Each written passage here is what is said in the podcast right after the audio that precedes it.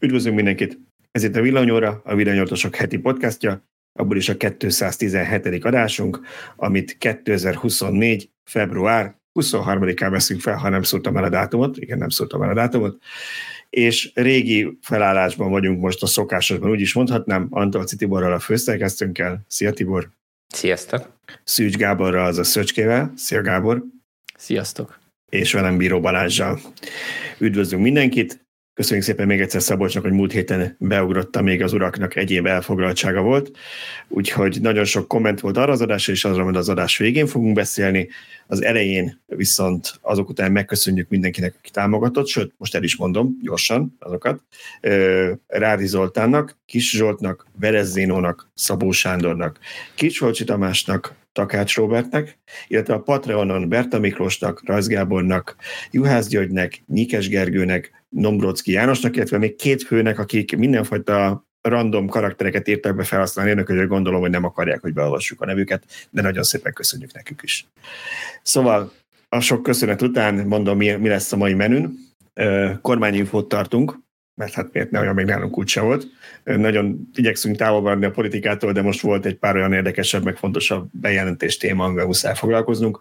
Aztán pályázat, ha már hazai vizeken, evezünk, megnézzük, mi van a villanyatos pályázattal. Akkugyárak, csak hogy rossz hírünk is legyen. Utána lesz egy rövid teszt, egy rövid BYD blokk, a rövidet ezt persze mindig idézőjelbe kell érteni, ismertek minket. Dacia és két villanyautó teszt van a program végén. Úgyhogy ez a dolog. Mindenki iratkozzon fel, harangozzon, x be, lájkoljon, kommenteljen, ezt tudom is nagyon szépen köszönjük, meg előre is. Nagyon szépen köszönjük, aki Patronon már feliratkozott. Volt olyan kérés esetleg, hogy legyen PayPal lehetőség, Tibor dolgozik rajta, hogy legyen PayPal lehetőség, köszönjük mindenkinek, hogy támogat minket, és akkor csapjunk bele egy levegővel végig. Nem itt mondjuk majd. el, hogy szavazzatok a Tesla Superchargerekre, mert Zalakarosi Kezdjük ezzel. Kezdjük ezzel. nyerhettek? Itt mondjuk el, Szöcske, mondja. Na, ezt jól megkaptam, mert nem nyitottam meg a linket, és nem tudom, hogy hogy áll, de utolsó emlékeim szerint nem áll olyan jól a magyar helyszínek a Tesla Supercharger szavazáson, mint mondjuk az előző fordulóban. Tehát sajnos nem fenyeget az a veszély, hogy mondjuk három-négy helyszínt is adjon Magyarország, az a fezé viszont inkább fenyeget, hogy nullát adjon, mert ilyen határon lebegett, amikor én utoljára láttam. Látom közben Balázs kikeresti, kikereste. Igen, igen, látod, a szememből tükrözi a szemem a képernyőt. Tehát legutóbb nagyon-nagyon-nagyon-nagyon szarul álltunk, tényleg mindenki beindult, és sehol nem voltunk. Most annyit sikerült elérni, és nagyon szépen köszönjük mindenkinek, aki szavazott, hogy Keszthely feljött a negyedik helyre, 17.699 szavazattal, ami nagyjából egy olyan 1500-as előnyt jelent, de az ötödik helytől az utolsó befutó. A többi magyar helyszín, hát mi a következő? Kaposvár 9. 14.500-zal, aztán Balatonfüred alatt a pár százal lemaradva. Matematikai esélyük még van ennek a két helyszínek, de akkor be kell gyújtani az utánégetőket szerintem, hogy beszavazzuk. Azért egyre, egyre nehezebb itt nyerni, mert egyre többen szavaznak. Tehát míg korábban ilyen tízezer alatti szavazatokkal simán nyert egy helyszín, most már 20 ezret kell ostromolni.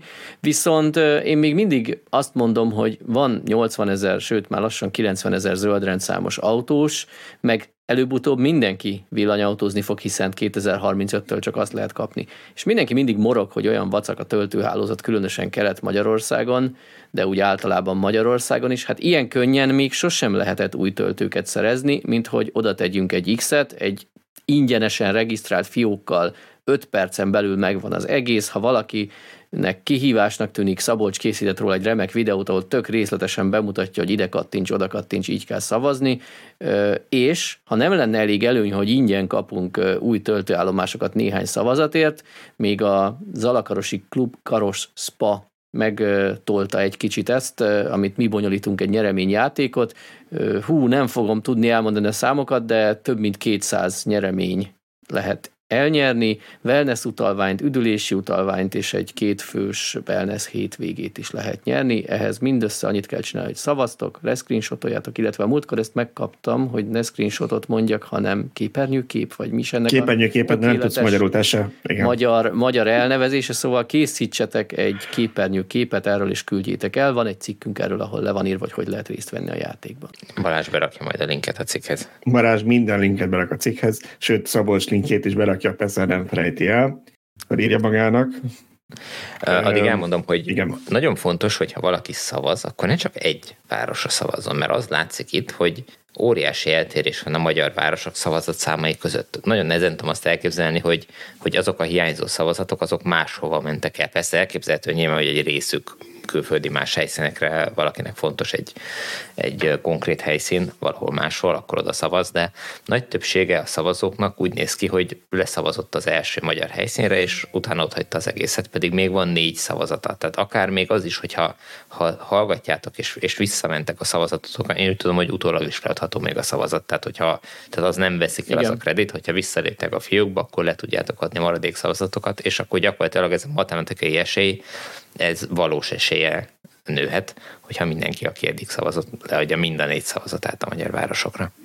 Igen, fontos megjegyezni, mert ebből volt egy kis félértés, hogy egy városra csak egyszer tud szavazni egy körben, de öt szavazatodon öt külön helyszínen eladhatsz. Úgyhogy Valaki megjegyezte, hogy nem kell, nem kell több ezer ember, mert elég csak ugyanarra lenni többször, úgyhogy csak ezért mondtam, hogy sajnos ilyen trükköt nem lehet csinálni, te kezd helyre ötször szavazol mondjuk. Oké, okay, um, akkor kezdjük is a mini kormányinfonkat, amit csak azért neveztünk el így, mert egyrészt mert vicces, másrészt meg mert miért ne. De igazából arról van szó, hogy volt mostanában pár olyan hírünk, ami, ami a kormány bejelentéseivel, meg tervével foglalkozott, amit próbálunk így politikamentesen vállalni, de fontos lehet a villanyautósz szempontból. Az egyik az, hogy azt jelezte a magyar kormány, pontosabban a nemzetgazdasági miniszter, hogy hogy európai szintű elektromos autó vásárlást ösztönző támogatást akarnak elérni vagy indítatni, e, ami gyakorlatilag azt jelenti, hogy ne az országok egyenként különböző kedvezményeket adjanak, hanem legyen egy közös európai program feltöltőleg ugyanolyan mértékkel, és e, ennél kicsit tovább is ment a közlemény, mert azt mondták, hogy ugye Magyarország lesz az EU soros elnöke júliustól, hogy a hat hónapos elnökségünk alatt ezt a témát be is akarják dobni, hogy szavazásra ügyék vélemények. Nem Szerintem előnyös az, lenne. Igen, igen, nem lenne rossz. A, a felől vannak kétségeim, hogy ez, ez egy hat hónapos ilyen elnökség az elége ahhoz, hogy nulláról fölépítsenek egy ilyen programot és átvigyenek. Vannak kétségeim, de, de az irány jó, azt tetszik, meg az elgondolás tetszik. Az a helyzet, hogy bár alapvetően én nem szoktam, mert nagyon sokszor elmondtam, már nem vagyok hív ezeknek a jellegű támogatásoknak, de de hogyha egy európai országban, tehát egy, mondjuk egy európai piacon az egyik ország támogat óriási pénzekkel egy ilyen programot, másik ország nem támogat, akkor nyilvánvaló, hogy az autógyártók egyrészt ahhoz fogják árazni az autóikat, ami a támogatott országban még így elmegy, és akkor nyilván a nálunk nem támogatott piacon nagyon magas lesz az adott autóknak az ára. A másik meg az, hogy oda fogják koncentrálni az autókat, tehát hogyha valamiből nincs elég, akkor oda fogják vinni, ahol azokat nagyobb mennyiségben, a támogatás miatt nagyobb mennyiségben meg is veszik. Tehát megint egy hátrányos pozícióba fogunk kerülni, tehát hogy ahol nincs támogatás, ott nem fog fejlődni olyan mértékben a, az elektromobilitás, mint ott, ahol van. Úgyhogy sajnos ebből így nem lehet kimaradni. Ezért tartom előnyösnek, hogy legyen egy közös EU-s szabályozás, vagy legalább iránymutatás erre, hogy ne legyenek ekkora különbségek az egyes szomszédos országok között, mert ezek nagyon megborítják a piacot, a használt autópiacot is. Azt főleg igen. Igen, igen nekem és, az...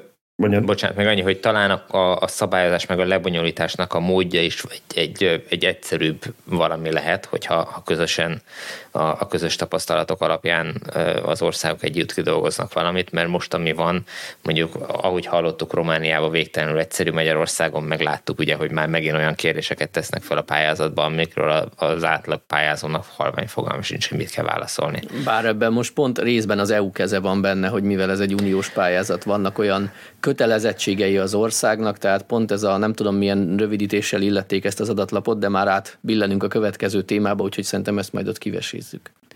Igen, tehát az, az hogy az EU-s pályázat, az majd, vagy az EU-s támogatáson egyszerű lesz, azt majd meglátjuk. Azt megcsinálhatnák, arról már többször beszéltünk, hogy nyilván ez a magánszemélyeknek lényeges, hogy mondjuk azt mondják, hogy bizonyos mérték elérésig, tehát lehet ez még az új autó eladásokban százalék, vagy a teljes flottában százalék, amíg azt nem érik el az éró kibocsátási autók, addig mondjuk nullás áfába vagy 5%-os áfakörbe sorolják őket az egész EU-ban. Nyilván ennek is megvan az átút, hogy a cégek beépíthetik ezt az árba, de hát ez minden támogatásnál megvan. A vállalkozásoknak nyilván valami mást kell kitalálni, mert ott az áfa eleve, hogyha visszagényelhetők, azon nagyon sokat nem segít, nagyon sokat nem segít nekik. De a magánszövéknek szerintem ez egy egyszerű módja lenne annak, hogy most Amerikában is a pénztárnál azonnal érvényesíthető támogatás lett a korábbi adókedvezményből egyszerűbb a polgároknak ez, mint hogyha különböző papírokat kell benyújtani, meg legalább egységes. Én azt akartam csak ide behozni, ha már így a régi mantráinkat ismételgetjük, hogy Tibornak ebbe teljesen igazam hogy ha máshol van támogatás, nálunk nincs, az, az torzít. Viszont nagyon sokszor megkapjuk azt, és most is a héten a Facebook kommentek között az első helyen volt, hogy hát minden ilyen támogatást ő azonnal megszüntetne, és többen helyeseltek, mert hogy éljen csak meg minden hajtáslánc, hogy ha annyira jó, akkor majd viszik, sem, semmelyiket nem kell támogatni, majd kiderül, hogy akkor ezt veszik-e többen vagy a dízelt.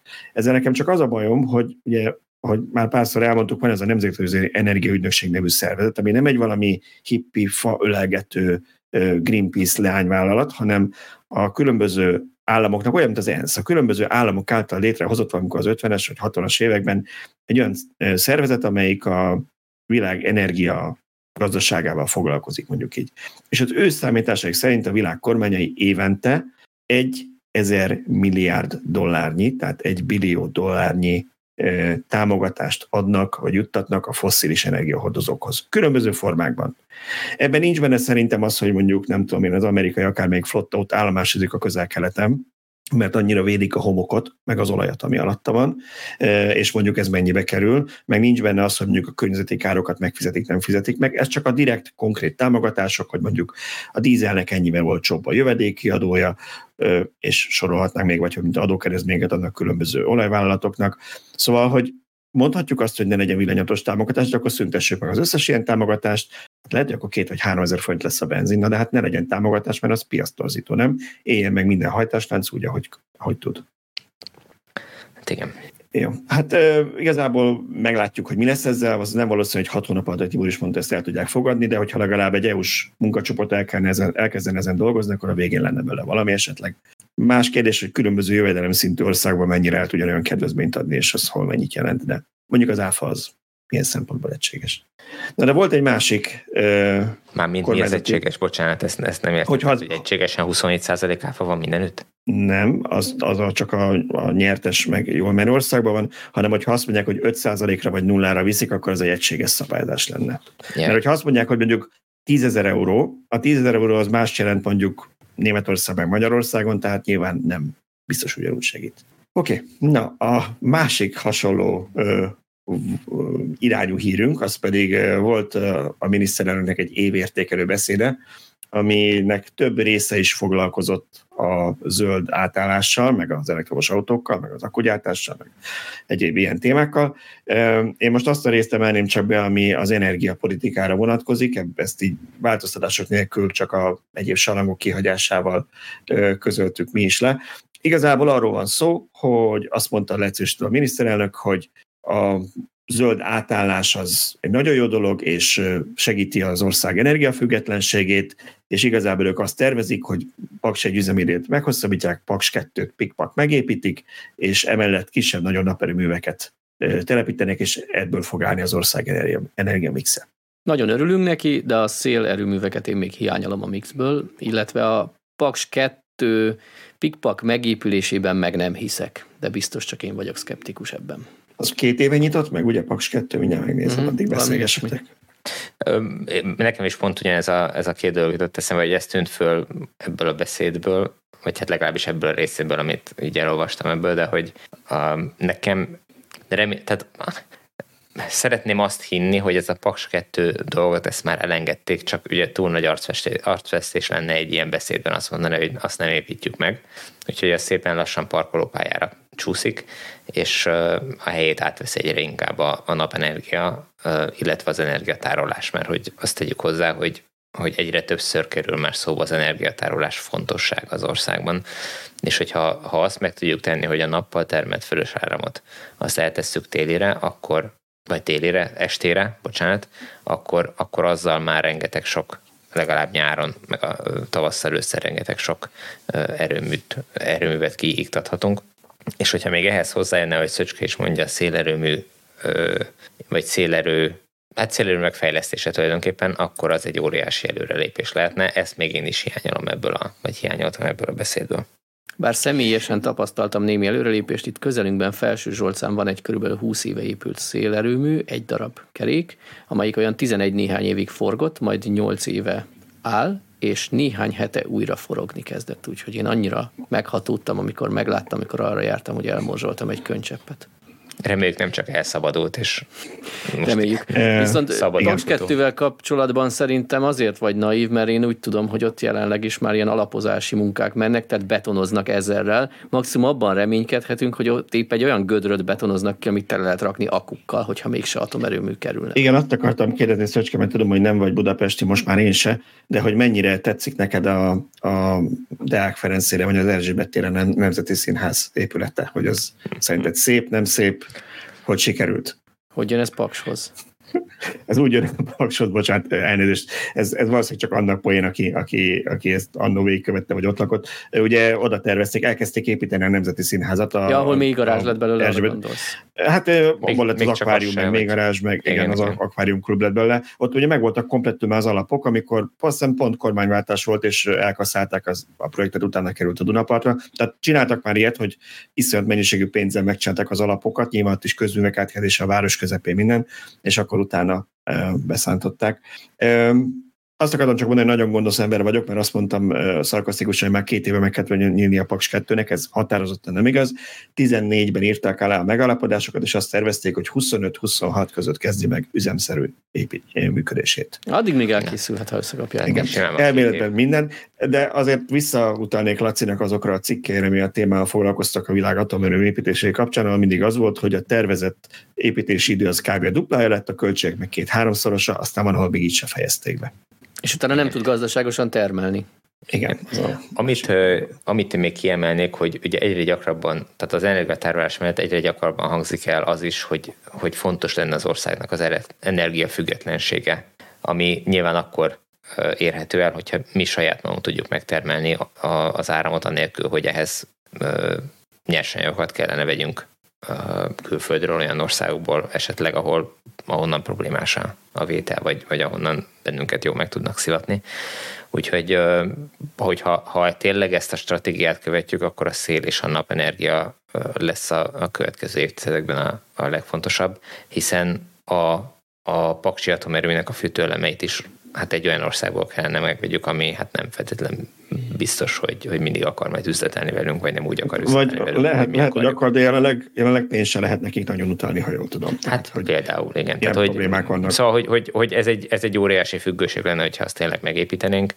Um, miközben, miközben igazából látható, hogy, hogy paksal se vagyunk előrébb, hiszen az, a múlt heti adásban beszélgetetek sokat a, a zöld energiatermelésről, hogy mennyire jó, hogy Magyarország a napener, napenergia termelésben a második helyen állt Európában tavaly, a mennyiséget tekintve, vagy hogy is volt. Vagy hogy a, a megtermelt energia arányában, az ország által összesen megtermelt energia arányában, csak ugye azt felejtettétek el, hozzátenni, hogy ez azért tudott második lenni, mert nagyon kevés energiát termelünk ma Magyarországon. Ma az Rengeteg energiának, az amit felhasználunk, nagyon nagy részét importáljuk, tehát hogy, hogy emiatt tud ez az arány ilyen óriási lenni hogyha ha mindent idehaza termelnénk meg, és minden szénerőművet beindítanánk, akkor sokkal rosszabban állnánk. Csak hát ugye azért importálunk, mert, mert sokkal jobb megvenni külföldről a, akár a tiszta energiát, mint nálunk a szénerőmű, szénerőműveket, meg a gázerőműveket hajtani. Ilyet azért jelentős mennyiségű energiát meg Magyarországon azért az import mellett, tehát nem arról van szó, hogy itt sem, semmi energiát nem termelünk, és így könnyű nagy százalékokat felmutatni, mert szerintem kb. a kétharmadát termék meg, és egyharmadat importáljuk, mi ilyesmire emlékszem arányaiban. Hát ideális esetben igen, de azt hiszem, hogy tavaly pont még kevesebb volt, még kétharmadat se ért el. Ha jól e, már nem, nekem az, az, Nekem azt tűnt még fel ebben a, ebben a beszédben, hogy ha már erről beszéltetek most, hogy a akus energiatárlás is ki volt emelve. Pontosabban, hogy a akusi nem volt melétéve, de hát nyilván lehet ez hidrogén is akár, praktikusan nézve, de hogy azt mondta a miniszterelnök, hogy pár éven belül mindenhol, mindenhol energiatárolók lesznek, lehet, hogy akut is mondott erre már megmondom szintén nem emlékszem. Hát lehet, hogy Pakson akkor a gödör épül, hogy ott lehet egy ilyen vízszivattyúsat építeni majd belőle. Igen. Oké, okay, de hol szivattyúzzák szóval... föl? A Dunába. Leengedjük a Dunát, majd felszivatjuk.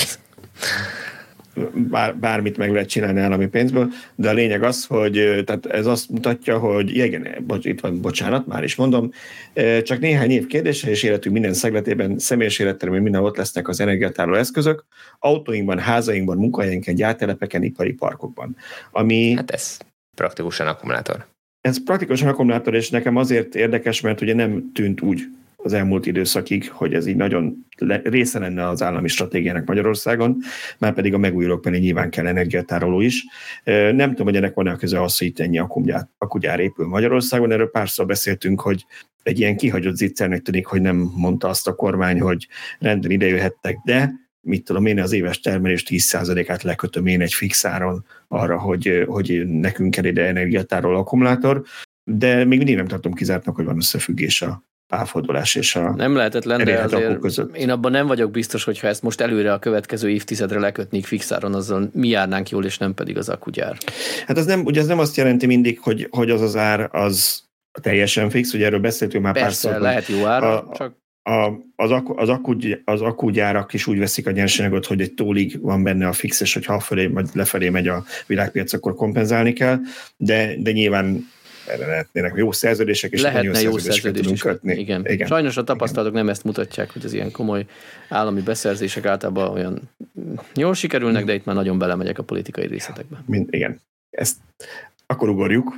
Térjünk át kicsit kapcsolódó témára, mert ugye beszélünk mindig az állami pályázatról, vagy, vagy elmondjuk, hogy hogy áll most.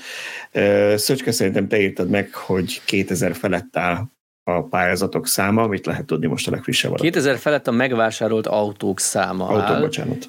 A benyújtott pályázatok száma az tegnap éjféli adat szerint 1679, mire szombaton adásban megy már akár az 1700 is meg lehet, ugyanis jelenleg most ilyen 15-20 körüli átlagos növekménnyel lehet számolni az elmúlt egy hét kapcsán. Naponta ennyi pályázatot nyújtanak be. Nyilván ez több autót jelent, mert egy nagyobb cég akár 16 autóra is pályázhat és meglepően jó rálátásunk van. Én ezúton is megköszönném minden cégvezetőnek, ügyintézőnek, aki a mi névtelen kérdőívünket kitöltötte, már majdnem 500 sor szerepel ebben a táblázatban, ahol arról adtatok nekünk infót, hogy a ti cégetek milyen autót vásárol, hány darabot, mekkora összegű támogatást vesz igénybe, stb. néhány kérdés, teherautót vagy személyautót, és ezekből mi cserében rendszeresen megosztunk statisztikai adatokat.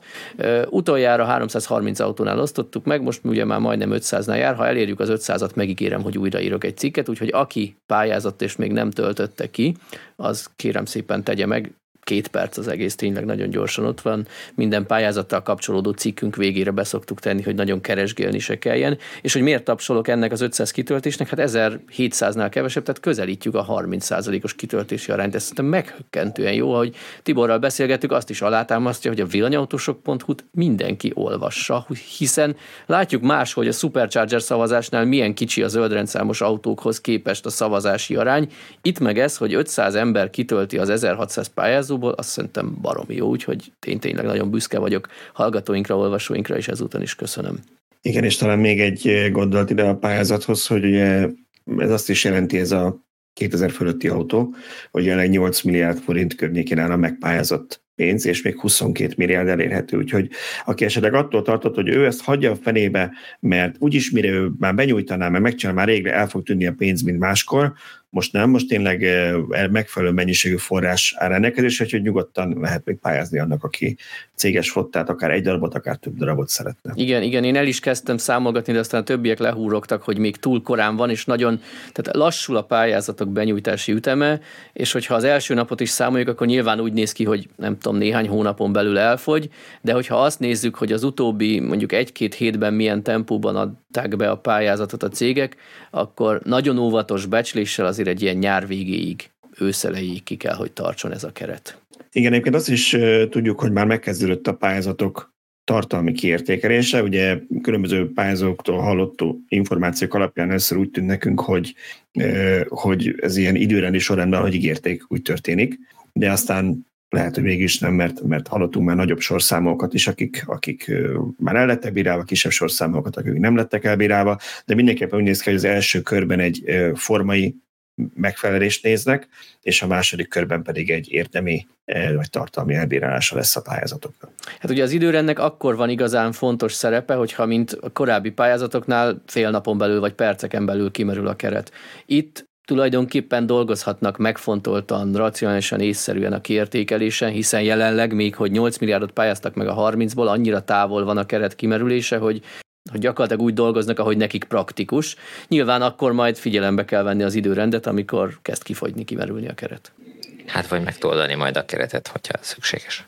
E, hát igen, ugye az EU-s forrás, tehát kérdés, hogy lesz rá plusz EU-s forrás, mert ezt tudom. Igen, elméletben 2025 március végéig lehetne benyújtani ezt a pályázatot.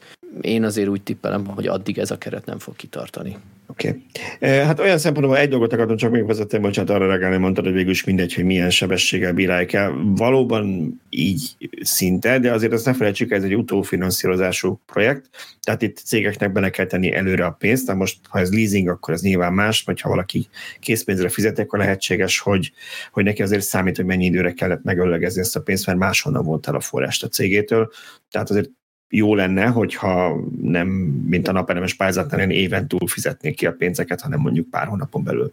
Igen, a kifizetés az majd egy másik kérdés lesz, hiszen az a lezárástól számít, vagy ketyek. Tehát most jelenleg az van, hogy a többség szerintem megrendelte az autót, valószínűleg még nem fizették ki, bár a Tesla gyorsan szállít, meg raktáról is lehetett vásárolni, sőt már Debrec- debreceni decemberi vásárlásra is igényben lehet venni. Tehát biztos van a pályázók között, aki már teljes összeget kifizette, sokan mások viszont még csak valami foglalót fizettek be, amiről hallottam is, hogy sok cég belement abba, hogy ilyen kérdőjellel vették át a foglalót, hogy ha nem nyer a cég a pályázaton, nem lesz jogosult, akkor visszakapja. De majd, ha a teljes összeget kifizette, elbírálták a pályázatot, akkor 20 hónapon belül le kell zárni a pályázatot azzal, hogy bizonyítani, hogy a nevedre került az autó, és kifizetett teljes vételárat, stb. És azután fognak utalni, hát azt sajnos nem tudjuk, hogy ott egy nap alatt vagy egy hónap alatt. Okés. Na, a következő témánk, az szerintem a pályázatok után akkugyárak, csak hogy megint valami vidám, vidám témát keressünk. Nem is tudom, hogy mennyire lehet ezt normálisan felvezetni, mert elég botrányos számot találtál, Szöcske, arról, hogy milyen szennyezés okozott a Samsungnak a gödi gyára. A jó hír a rossz hírben, hogy nem folyamatos nagymértékűnek tűnik, hanem volt egy év, amikor nagyon kiugró volt, de ettől még, ettől még nem egy jó történet. Mit találtál? E, igazából nem akarom elvenni az érdemet, az átlátszó kezdte ezt el kapargatni, és kikérték a, az adatokat, amelyek azóta már egyébként nyilvánossá váltak, és bekerültek ebbe az OKI rendszerbe, ahol én is tudtam böngészgetni az adatokat, és a leginkább sokkoló és veszélyes dolog, hogy 2019 és 22 között 88 tonna került ebből az NMP nevű szerves oldószerből, ami nagyon veszélyes. Ugye korábban ez már felröppent a médiában, mert ezt találták meg független vizsgálatok. Ha jól tudom, gödi magánszemélyek, nem tudom, öntözésre akármire használt kutyaiból vett mintában.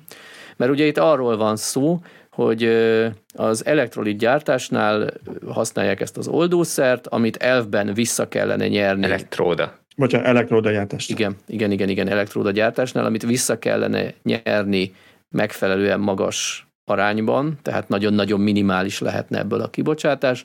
Itt viszont nem volt minimális, és ezt a, a szél elviszi mindenfelé, a gyártól lecsapódik, tehát igazából arról sincs adatunk, hogy ez hol kötött ki. Ez a szennyeződés, ez azért egy viszonylag tág régióban göt körül bejuthatott a talajba, a talajvízbe, stb.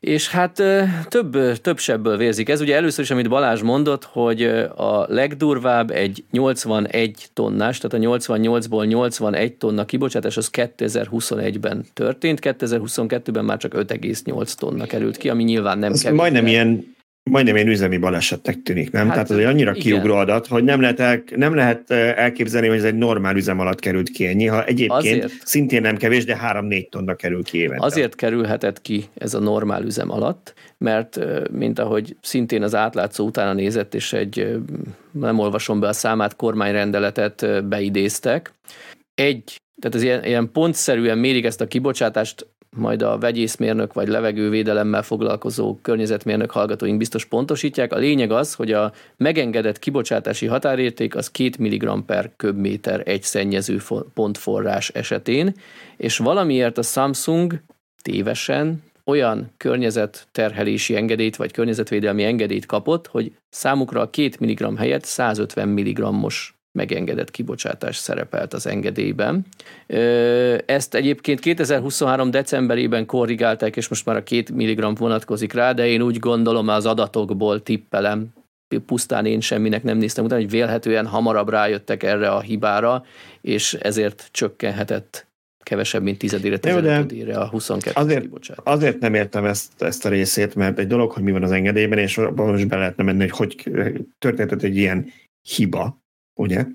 De ugye egy ilyen gyártósornál telepítenek különböző csillió dolláros berendezéseket. Na most, ha az 2019-ben meg 20-ban működött, 22-ben is működött, és 21-ben meg volt egy ekkora kibocsátás, akkor nem hiszem, hogy akkor rájöttek, hogy hú, hát nagyobb, nagyobb a, amit kibocsáthatunk, úgyhogy kikapcsoljuk ezt a gépet, és akkor menjen csak mindenki a levegőbe. Ezért olyan számomra, mint hogyha akkor történt volna valami olyan esemény, amiről nem tudom. Még ez is, még ez is elképzelhető, nyilván nem, nem, nem tudunk semmit. Ami nagyon-nagyon fontos ebben az esetben, azt egy kommentelünk fogalmazta meg szerintem nagyon jól, hogy a Gödi Samsung gyár többet tesz az elektromobilitás ellen, mint az egész olajlobbi. Tehát azzal, hogy ennyire durva dolgok történnek, történhetnek ott, Szerintem a, a országban tapasztalható akugyár ellenes tiltakozásnak a forrása az ez a gödi eredmények. Tehát Igen, ha azt tapasztalnánk, hogy, hogy Gödön kordában tartja a vonatkozó hatóság, és komoly büntetéseket szab, ha kell, leállítja a termelést, bezárja a gyárat, hiszen az fájna nekik, mert ugye itt van egy másik szál, hogy kaptak munkavédelmi bírságokat, a kormányhivatal ilyen 15-20 milliós bírságokat szabott ki, de azt nem lehetett behajtatni, mivel ennek a jelenlegi plafonja az 10 millió forint egy alkalomnak. Más kérdés, akkor miért nem kapják meg minden nap a 10 milliós, de még az is kevés lenne. Jelenleg ezen van változás, mert március 1-től 100 millióra emelik ezt a limitet. Fú, Na de még az is apró pénz, Igen. hiszen 30 milliárd feletti a cég nyeressége. 30 milliárdból kevésbé fáj néhány millió bírságot kifizetni, mint megfelelni az előírásoknak. Tehát itt valami olyan retorzió lenne szükség, ami tényleg fáj. Ha a 100 milliós limitet bevezetik, akkor szapják ki minden egyes napon, amikor ott határérték túllépés van ezt a 100 milliós hát, bírságot. Szerintem lehet, jobban fájna nekik, hogyha fel kellene függeszteni mondjuk egy hétre vagy két hétre De így van, így van, itt ez lenne a megoldás, hogy addig, amíg nem tartják be. És itt ugye olyanokról van szó, hogy a dolg, itt már egy másik, nem az NMPP kibocsátásból, hanem a gyáron belüli nehézfém kibocsátás, kifejezetten a nikkel és a kobalt, a megengedett határérték 10 és 20 szorosa volt, ezért szabták ki egyébként ezeket a 10 milliós bírságokat, nem az NMP légkörbe bocsátásáért. És hát az a baj, hogy a 10 milliós bírságoknak nem lett elrettentő üzenete, mert annak ellenére, hogy kiszabtak ilyen összegeket, a következő vizsgálatnál továbbra is nem, és itt arról van szó, ahogy te mondtad az előbb, hogy nem működtek, vagy nem működtek megfelelően azok a szűrőberendezések, amelyiknek gondoskodni kellett volna arról, hogy ne legyen ilyen kibocsátás, vagy kitettség a dolgozóknak. Hát igen, mert csak azért is a gyár leállítása lenne a megoldás, hiszen hiába fizetik ki a büntetést, attól a, a dolgozóknak az egészsége az nem fog megváltozni. Még hogyha naponta ki is szabják ezt a bírságos, és naponta ki is fizeti a gyár, attól ugyanúgy egészségkárosító hatása van a dolgozók számára. Egyébként a dolgozókat sem értem, hogy amikor ilyen információk elterjednek, és nyilvánvalóan válnak, hogy a, a, a céget megbírságolták, akkor másnap miért mennek be dolgozni? Hát ez Tehát olyan, ez egy... hogy, hogy mindenki félti a munkahelyét. Valószínűleg a fizetésért volt. Igen, így van, így van. Tehát amikor nem érzed, attól még neki ki kell fizetni a számokat. máshova dolgozni, akkor Értem. nem fogsz ugrálni, vagy a többség nem fog ugrálni. Vagy lehet, hogy ez feléjük se derült ki. Tehát attól, hogy kapott a cég egy 10 milliós bírságot, nem biztos, hogy ezt bemondták másnap a hangos beszélőn a cégnél, hogy na akkor holnaptól, aki akar, maradjon otthon, mert 20-szoros a nehéz fém kibocsátásunk itt nektek. Hát nem tudom, én nem járnék be dolgozni, hogyha tudnám, hogy mint tudom, lehet, hogy öt év múlva meghalok a... Figyelj, én se, jár, én se járnék be, de az igazság az, hogy, hogy azért a világ történelemben nagyon sok vegyüzemben voltak különböző szennyezések, ahol az emberek évekig dolgoztak, annak ellenére, hogy tudták, mert meg kellett valahogy élniük, és az volt a munkadó a környéken. Ez minden országból vannak ilyen sztorik. Ezért kell betartatnia az államnak. Az dühít ebben az egészben, hogy Nyilván nem ismerjük a részleteket, tehát egyikünk sem járt a gyárba, meg nem tudjuk, hogy milyen költségvetés. Én szerintem jobb is, hogy nem jártunk ilyen Ezek után igen. Védelmi. De hogy, hogy szerintem azt már többször elmondtuk, hogy, hogy itt az a, az a félelmünk, hogy esetleg ezek az akkugyárak nem azért jönnek csak Magyarországra, mert közel vannak az ügyfeleik, és én tudjuk, hogy mostanában az a divat, hogy az autógyárak mellé települnek az akkugyárak, hanem azért is talán, mert itt nem fognak annyira a körmükre nézni, meg hogy talán nem kell olyan drága berendezéseket telepíteni, vagy olyan szinten karbantartani őket. Ugye lehet hogy tényleg hasszámokat mondjak, lehet, hogy meg lehet csinálni egy berendezést 10 millió dollárból, meg 100 millió dollárból is egy beruházásnál, meg lehet, hogy lehet úgy üzemeltetni, hogy évente rá kell költeni 1 milliót a karbantartásra dollárban, meg rá kell költeni 10 ezret, és akkor a kettő közötti különbség, hogyha nem figyelnek oda, meg nem lesz ennek következménye, akkor nem fogja a cég ezt annyira erőltetni, és az a baj, hogy ez látszik visszaigazolódni ebben a Samsung sztoriban. Igen, és ezért van tiltakozás a CATL ellen, vagy hogy egy aktuális hírt is még itt elővegyek, Nyíregyházán is épülni fog a Samvoda nevű szintén kínai cégnek egy akkumulátorgyártó üzeme, akik most nyújtották be az első környezetvédelmi engedély kérelmüket, és hát most én el, írtam az ő sajtóközleményük alapján egy cikket, és azt kell mondjam, hogy hogy Göthöz képest, vagy a Samsunghoz képest nagyon pozitívnak tűnik a hozzáállásuk, csak reméljük, hogy ez meg is valósul, mert konkrétan ezt a két mg per köbméteres követelményt ők már úgy fordítják le, hogy ők ennél szigorúbbnak 1,6-1,8-asnak terveznek megfelelni. Itt ugye az a kérdés, hogy, hogy ez most csak ilyen ígérgetés, vagy, vagy valójában. Ugye normális esetben ezt elhinnénk és elfogadnánk, de Magyarországon már van, már van egy olyan negatív előzmény, hogy már megkérdőjelezzük, és hajlamosak vagyunk nem hinni a bejelentéseknek, holott lehet, hogy ők tök jó indulatúak, és ez tényleg így lesz. Ami számomra pozitív abban a sajtó közleményben, illetve hát az ő piacrépésükre, ezt már tavaly is megírtuk, hogy ők az első pillanattól kezdve azt kommunikálták, hogy ők a városnak a független mérési rendszerével együtt akarnak dolgozni, és mérőpontokat akarnak képíteni arra, amitnek az, az eredményei vagy a mérései nyilvánosan elérhetők lesznek, hogy mindenkit megnyugtassanak, hogy nem nem szennyezik a környezetüket, illetve hát egy ilyen baleset esetén valószínűleg akkor nagyon gyorsan lebuknak, hogy valamit eleresztettek a, a levegőbe egy adott pillanatban, és, és nyilván akkor lehet értesíteni a lakosságot is, hogy most akkor érdemes bezárkózni, mert, Igen. vagy nem kimenni most a játszótérre a gyerekekkel. Mert... Igen, azért Azért az fontos itt megjegyezni, szerintem én a héten beszéltem egy szakemberrel egy készülő anyagunk kapcsán, aki elmondta, hogy igen, ez az NMP, ez nem egy új anyag, ez nem az akugyártással jelent meg például. Ezt a gyógyszeriparban és a festékiparban is évtizedek óta használják. Hát csak Tehát, nem ekkora mennyiségben talán. Hogy mekkora mennyiségben, azt nem tudom, de nyilván ugye ezeknek a határtékeknek ott is meg kell felelni, és én kíváncsi lennék rá, hogy azoknál a cégnél voltak-e ilyen túllépések, vagy nem. Valószínűleg erre nem fordult ekkora figyelem, tehát ha volt is, lehet, hogy kaptak egy bírságot, csak senki nem foglalkozott vele, egy sajtóorganum se. De ugye ezek nem olyan anyagok, amik most az akugyártás miatt jelentek meg Magyarországon, hanem évek óta együtt élünk azzal, és ha mondjuk egy gyógyszergyárnál ezt meg lehetett oldani, hogy nem volt környezetkárosító hatása a kibocsátásnak, akkor oldja meg az akugyár is. Hát kérdés, igen. Tehát, hogy ez, ez egy nagyon jó kérdés, hogy a, a, nem tudom, környezetvédelmi hatóság vagy munkavédelmi hatóságok azokban a gyárakban mennyire tartatják be ezekbe a, ezeket a szabályokat, és mondjuk az azokban a gyárakban dolgozó munkavállalóknak milyen egészségkárosító hatású környezetben kell dolgozniuk. Ugye ezt nem, nem tudjuk, és, és ezek után fölmerül az emberben a kérdés, hogy és vajon ott szigorúbban végzik ezeket az ellenőrzéseket, vagy ott is pont ugyanez a sendiásság van, vagy, vagy, vagy meg, megengedő hozzáállás van, mert hát hogy nehogy elmenjen a, a pénztermelő cég, az adótermelő cég Magyarországon, vagy munkahelyeket adó cég. Kicsit kapcsolódó téma a következő, bár itt nem konkrétan akkugyártásról vagy akkugyártás megakadályozásáról vagy tiltakozásról van szó. A Tesla blokkunk elején is egy hasonló hír van, ott a Tesla-nak a német gyárának az egyik bővítését bocsátották most szavazásra, véleménynyilvánító szavazásra abban a kisvárosban, ahol ez a, ez a gyár üzemel, és nemmel szavaztak a, a polgárok, körülbelül 70%-uk jelent meg, és a megjelentek 65%-a mondta azt, hogy nem szeretné ezt a bővítést.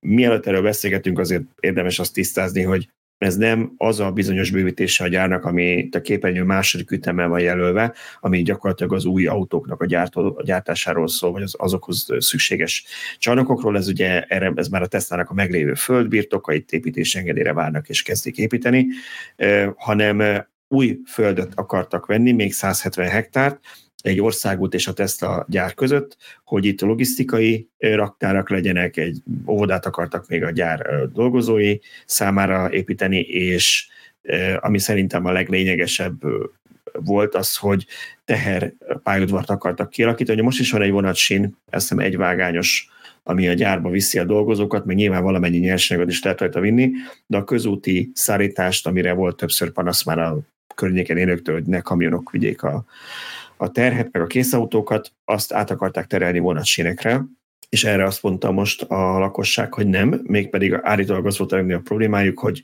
100 hektárnyi fenyvest kellene ehhez kivágni. Ugye, aki még emlékszik rá, mondtuk, hogy itt ilyen papíripar számára telepített fenyősek vannak, amit a második világháborúban telepítettek ezen a területen, és ezen tiltakoztak már korábban is, ezeket ne vágják ki.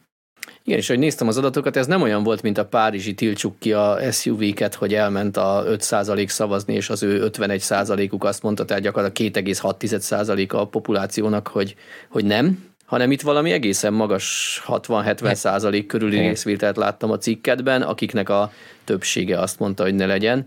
Csak vajon tudják-e, hogy mire szavaztak? Mennyire lehetett ott jó a tájékoztatás? Mert nyilván, ha választhatok, hogy a falu határában egy hatalmas teherpályaudvar vagy egy fenyőerdő legyen, még ha az nem is őshonos, akkor nyilván én is azt mondom, hogy fenyőerdő legyen. Na de ha közben a házam előtt elmegy napi több ezer kamion, és azt mondják, hogy akkor amúgy nem fognak járni ezek a kamionok, akkor már lehet, hogy lemondanék a fenyőerdőcskéről. Igen, nagyon kíváncsi leszek én is, hogy mi lesz ennek az eredménye, mert ugye most bele navigálták magukat egy olyan szituációban, amiben egyértelműen látszik, hogy a, az ott lakók nem akarják ezt, és ezt nagy, tényleg nagy arányba kinyilvánították.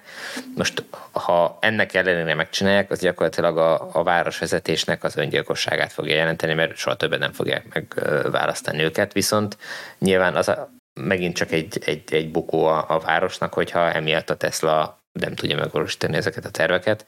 Tehát most nekik valami megoldást kell találniuk, meggyőzni a lakosságot, hogy ez mégiscsak jó lesz nekik, vagy úgy átalakítani a terveket, hogy jó legyen a lakosságnak és elfogadható legyen, hogy ez most mennyire lesz kommunikációs és mennyire valós változtatás. az mindenki üdvözlendő, hogy hogy ott legalább van népszavazás. Nálunk ugye úgy működik, hogy most volt ez a másik szás, az Alsó Zsolcáról Sóskutra költöző vagy tervezett Andrada beruházás, azt egyszerűen kiemelt beruházássá nyilvánították, és akkor nem lehet róla ott népszavazni, meg hasonló, nem tudom én, butaságokat csinálni. Itt legalább van szavazás. Elképzelhető persze, hogy a teherforgalom, tehát a kamionforgalom pont nem azt a települést sújtja igazából, hanem mondjuk a szomszédos településeket, mm. mint aki aki a fenyőerdőt elveszi. Nem, ez, ez, ez Grünheidét sújtja, ők voltak már korábban híreink, hogy, hogy ott mennyire volt ez probléma, illetve a további bővítésnek a problémája az, hogy félnek attól, hogy mennyi kamion fog, fog menni. Ezeket részben más útvonalra terelték, hogy ne ott menjenek, de hát ugye, hogyha bővítik a gyártást, már pedig ugye az új típusok kapcsán bővíteni fogják a gyártást, akkor még több kamionra lesz szükség, és nyilván a, a, a vasúti szállítása sokkal környezetbarátabb lenne, meg, meg kevésbé terhelni ott az ott lakókat. Szerintem is ez valószínűleg egy kommunikációs probléma, bár hozzáteszem, hogy 2022. novemberében adtunk először hírt erről a bővítésről, és most jutottunk el hogy volt erről egy szavazás, egy nyilván, egy nyilván népszavazás, tehát elég hosszan húzódott ez nem tudom, hogy mi lesz a, a vége, viszont azt volt azóta egy apró fejlemény, mert a Tesla beruházásaiért egyik felelős vezető nyilatkozott, hogy teljesen tiszteletbe tartják a lakók véleményét, és amennyiben, és ugye el is elfogadják a nem, nemleges választ, és amennyiben ez nem épülhet meg, nem, az sem változtat a, a egyéb bővítési terveiken, tehát ez nem függ össze a kettő, csak hatékonyabbnak érezték volna, hogyha ha így lehet megoldani. Úgyhogy szerintem én a sorok között olvasva azt látom, hogy ha nem így, akkor majd közúton fogják szállítani az ilyenságokat, meg az autókat. Ez meg nem hiszem, hogy jó lesz bárkinek is a környéken, de hát ez van ő döntésük. Jó, a másik tesztás hírünk az pedig a Cybertruck kapcsán volt, amire elég sokan felkapták a fejüket. Ez a rozsdásodik a Cybertruck, vagy a rozsdásodó Cybertruckok legendája című munkacímet kapta. Itt pedig arról van szó, hogy amerikai tesztafórumokon pár Cybertruck tulajdonos képeket osztott meg arról, hogy az autói ilyen barna rozsdapöttyök jelentek meg, és hogy nem tudták ők ezeket lemosni és eltávolítani.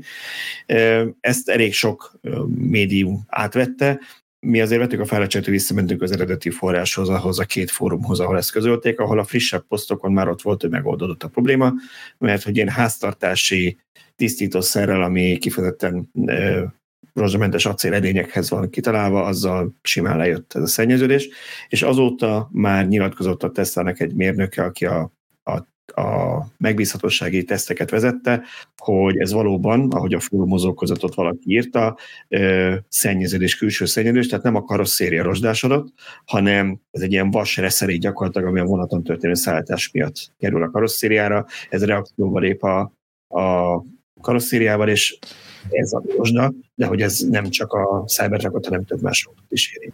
Nem Kicsit mondod, azért a, benne van a, nekem az, mondd csak, bocsánat. Ja, nem, csak azt akartam mondani, hogy nem tám bevezetik a, a, az átadás előtt az automosást a Tesla kereskedésekbe.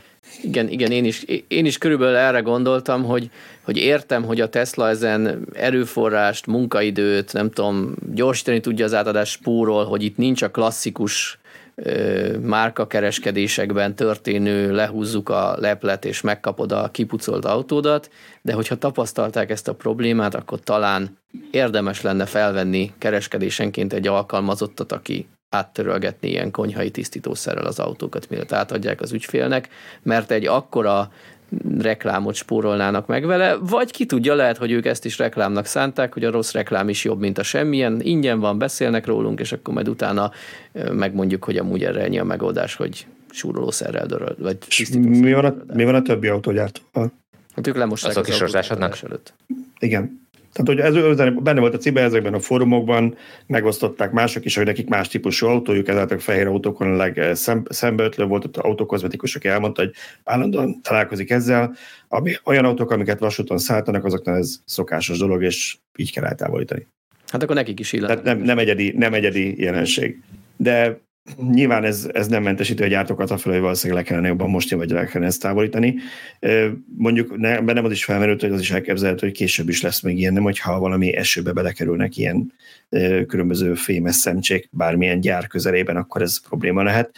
Megmondom, hogy nekem fehér autóm van, de nem láttam rajta ilyet, lehet, hogy csak nem foglalkoztam, vagy nem figyeltem annyira rá. Bár a miénket ugye Igen, hajóval ez... hozták, aztán, aztán onnan meg trélerrel. Igen, én nem tudom, nekem egyik autómon se tűnt még föl, hogy ilyen rozsdafoltok lennének kívülről olyanok, amiket le tudnék törölni utána. Tehát, hogy ez értem én, hogy van ilyen, meg előfordulhat, meg hogy a Tesla-nál ez előfordult, és hogy a, a rozsdamentes acélon ez lehet, hogy még feltűnőbb is, meg látványosabb is, de, de ez, ezt én nem állítanám be általánosan jellemzőnek a, a többi autógyártónál. Én csak azt tudom mondani, amit, a, amit ott, ahonnan ez a forrás van, ugye ahonnan átvettük mi is, és amit valósnak tartottunk. Amikor Világos, csak állatok, ettől ott, még... amit értek, igen. Igen, ettől é, még az nem biztos, hogy, hogy teljesen így van. Legalábbis én még ezzel nem tapasztaltam, vagy nem találkoztam. Nem tudom, lehet, hogy Amerikában gyakoribb, lehet, hogy Amerikában gyakoribb esetleg ott többet szálltanak vasúton adókat, nem tudom, hogyha valaki Magyarországon ezzel találkozott már, vagy van erről információ, akkor rosszra megverünk mindegy, a lényeg az, hogy vihar volt a pohár vízben megoldódott, tehát hogy, hogy a, a tulajdonosok ott ugyanezekben a fórumokban utána megosztottak képeket, hogy áttörölték ezzel a tisztítását. lesz, lesz a tesla új videója, mikor, miután átveszed a ezet, hogy kell áttörölni az autót, hogy ne legyen rostafoltos. Biztos, biztos lesz erről is videó, és nyilván ezeket is megosztják majd ugyanazok a médiumok, akik még mindig megjelennek friss cikkek arról, hogy rozsdásodik a Cybertruck, mert nyilván a forrásig egyik sem megy vissza. E, Oké, a következő hírünk, az már nem Tesla, ha, ha jól sejtem. De, még, már a nem, még, van egy, még van a szakszervezeti, van még itt, azért van még itt. E, ez pedig a strike-ban van egy pici fejlemény. Van ez a svédországi strike, ami hát ugye nem foglalkoztunk vele nagyon az elmúlt hetekben, de ettől még nem szűnt meg. Október 27-e óta tart a svéd szakszervezeteknek a sztrájkja a Tesla ellen, e, amit hát eddig a az autogyártó valahogy kikerült ezeket az akadályokat, tehát megoldották, hogy akkor jó, akkor nem hajóval, hanem, hanem teherautóval, külföldi, kül, külföldi szállítmányozó cégek teherautóval viszik az autókat, jó, akkor nem kapnak rendszámokat, mert a posta nem viszi ki, akkor a, kiderült, hogy a, a autóvásárok meg tudják oldani, hogy azt a rendszert használják, amit az ellopott vagy elvesztett rendszámok pótlására lehet használni, és, és így egy, egyénileg megkérik a rendszámokat, amire valamit dörmögött a hivatal, hogy hát ezt, a rend, ezt nem erre találták ki, de jó, ha már így van, akkor, akkor legyen, akkor nem lesz vele probléma. Most pedig a legújabb hír az, hogy nem fogják a superchargereket üzembe helyezni. Ez a legújabb nem, nem tudom, bennem az merült fel, hogy, hogy mekkora türelme a, a svéd Tesla tulajdonosoknak, hogy, Igen. hogy meddig, meddig lesznek ők szakszervezet támogatók, hogyha ennyi szivatást kapnak. Igen, elindulhat egy olyan, nem tudom, hogy jelenleg hány Tesla fut a svéd utakon, de hogyha ők egyszer megszívják, és mondjuk nem javítják a sérült autóját szakszervezeti okokból, vagy nem tudja feltölteni, és ott marad lemerülve, akkor be fog pöccenni, és ő bármilyen cégnél is dolgozik, azt mondja, hogy kilépek a szakszervezetből, mert engem szivatnak a közúton. Hát ugye a legnagyobb darabszámban eladott autó tavaly Tesla volt, nyilván attól még a, a Svédországban, attól még a, a flottában nem biztos ilyen nagy az arányuk. Azért volt itt egy némi könnyítés, és, és én itt látom a kapcsolódási pontot azon mondatok, hogy a szakszervezet azt is bejelentette, na még egyszer, a szakszervezet azt is bejelentette, előutóbb meg tudok artikulálni, hogy átmenetileg február 19 és április 30 között megengedik a független javító műhelyeknek, hogy Teslákat javítsanak, ha ez nem garanciális javítás, és ha ez egy sérült, törött autó, ami emiatt nem tudnak közlekedni, de ha össze van törve, de ettől még tud menni, akkor nem javíthatják meg, és ezeket egyedileg fogják elbírálni. Úgyhogy lehet, hogy a negatív komment. Ez egy vicc, eleve ez, hogy, hogy valakinek van arra munkaideje, hogy ő megnézze, hogy az én autóm, aminek mondjuk betört a lökhárítója, mert ráparkoltam egy kőre, az most javítható vagy sem, mert akadályozza a működést vagy sem, és akkor most, most néhány év alatt, hogyha elhúzódik ez a sztori, akkor tele lesz enyhén sérült Teslákkal egész Svédország, és akkor ilyen izé picit megroppantott autókkal fognak ott közlekedni. Nyilván nem, mert inkább kiviszik majd külföldre javítatni, de hát, hát szánalom, ami ott folyik. Igen, ezt, ezt én se igazán, vagy nem, egyre kevésbé tudok szimpatizálni ezzel a, ezzel a jelenséggel. Tehát Nyilván nem ismerünk. Hogy, hogy, hogy meddig lesznek vajon szakszervezet pártiak a, a svéd Tesla tulajdonosok, hogyha ilyen körülmények szivatják őket, vagy ilyen módon szivatják őket. Igen, szóval nyilván nem ismerünk minden részletet. Valaki ugye azt mondja, hogy hát miért nem írja egyszerűen át ezt, ezt a szerződést, nem lenne ez a probléma, kell nekik itt keménykedni.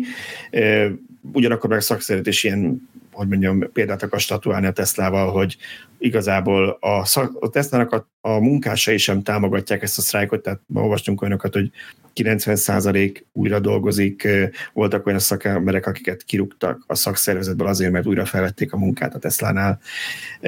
Szóval a lényeg az, hogy, hogy ennek ellenére fenntartják ezt a sztrájkot. Nyilván mind a kettő központi kérdés, mind a két fél központi kérdés csinált ebből, és egyik sem akar engedni. Úgyhogy igen, csak álló háború lett, de hát ha egyszer lezárul, akkor is beszámolunk. Na de akkor a Tesla blokk után térünk át a BYD blokkra, ami más szempontokból lesz valószínűleg érdekes. Az első BYD is hírünk az az volt, hogy ünnepélyesen átadták a harmadik BYD szalont, amin Tibor szerintem te voltál, hogy te tudsz róla beszámolni, de ugye ez ki van ráírva, vagy BYD, de ezt effektív a BYD üzemelteti, vagy ez külső partner? Ez hogy működik? Nem, nem, nem, ez a Schillernek a Váci telepén van.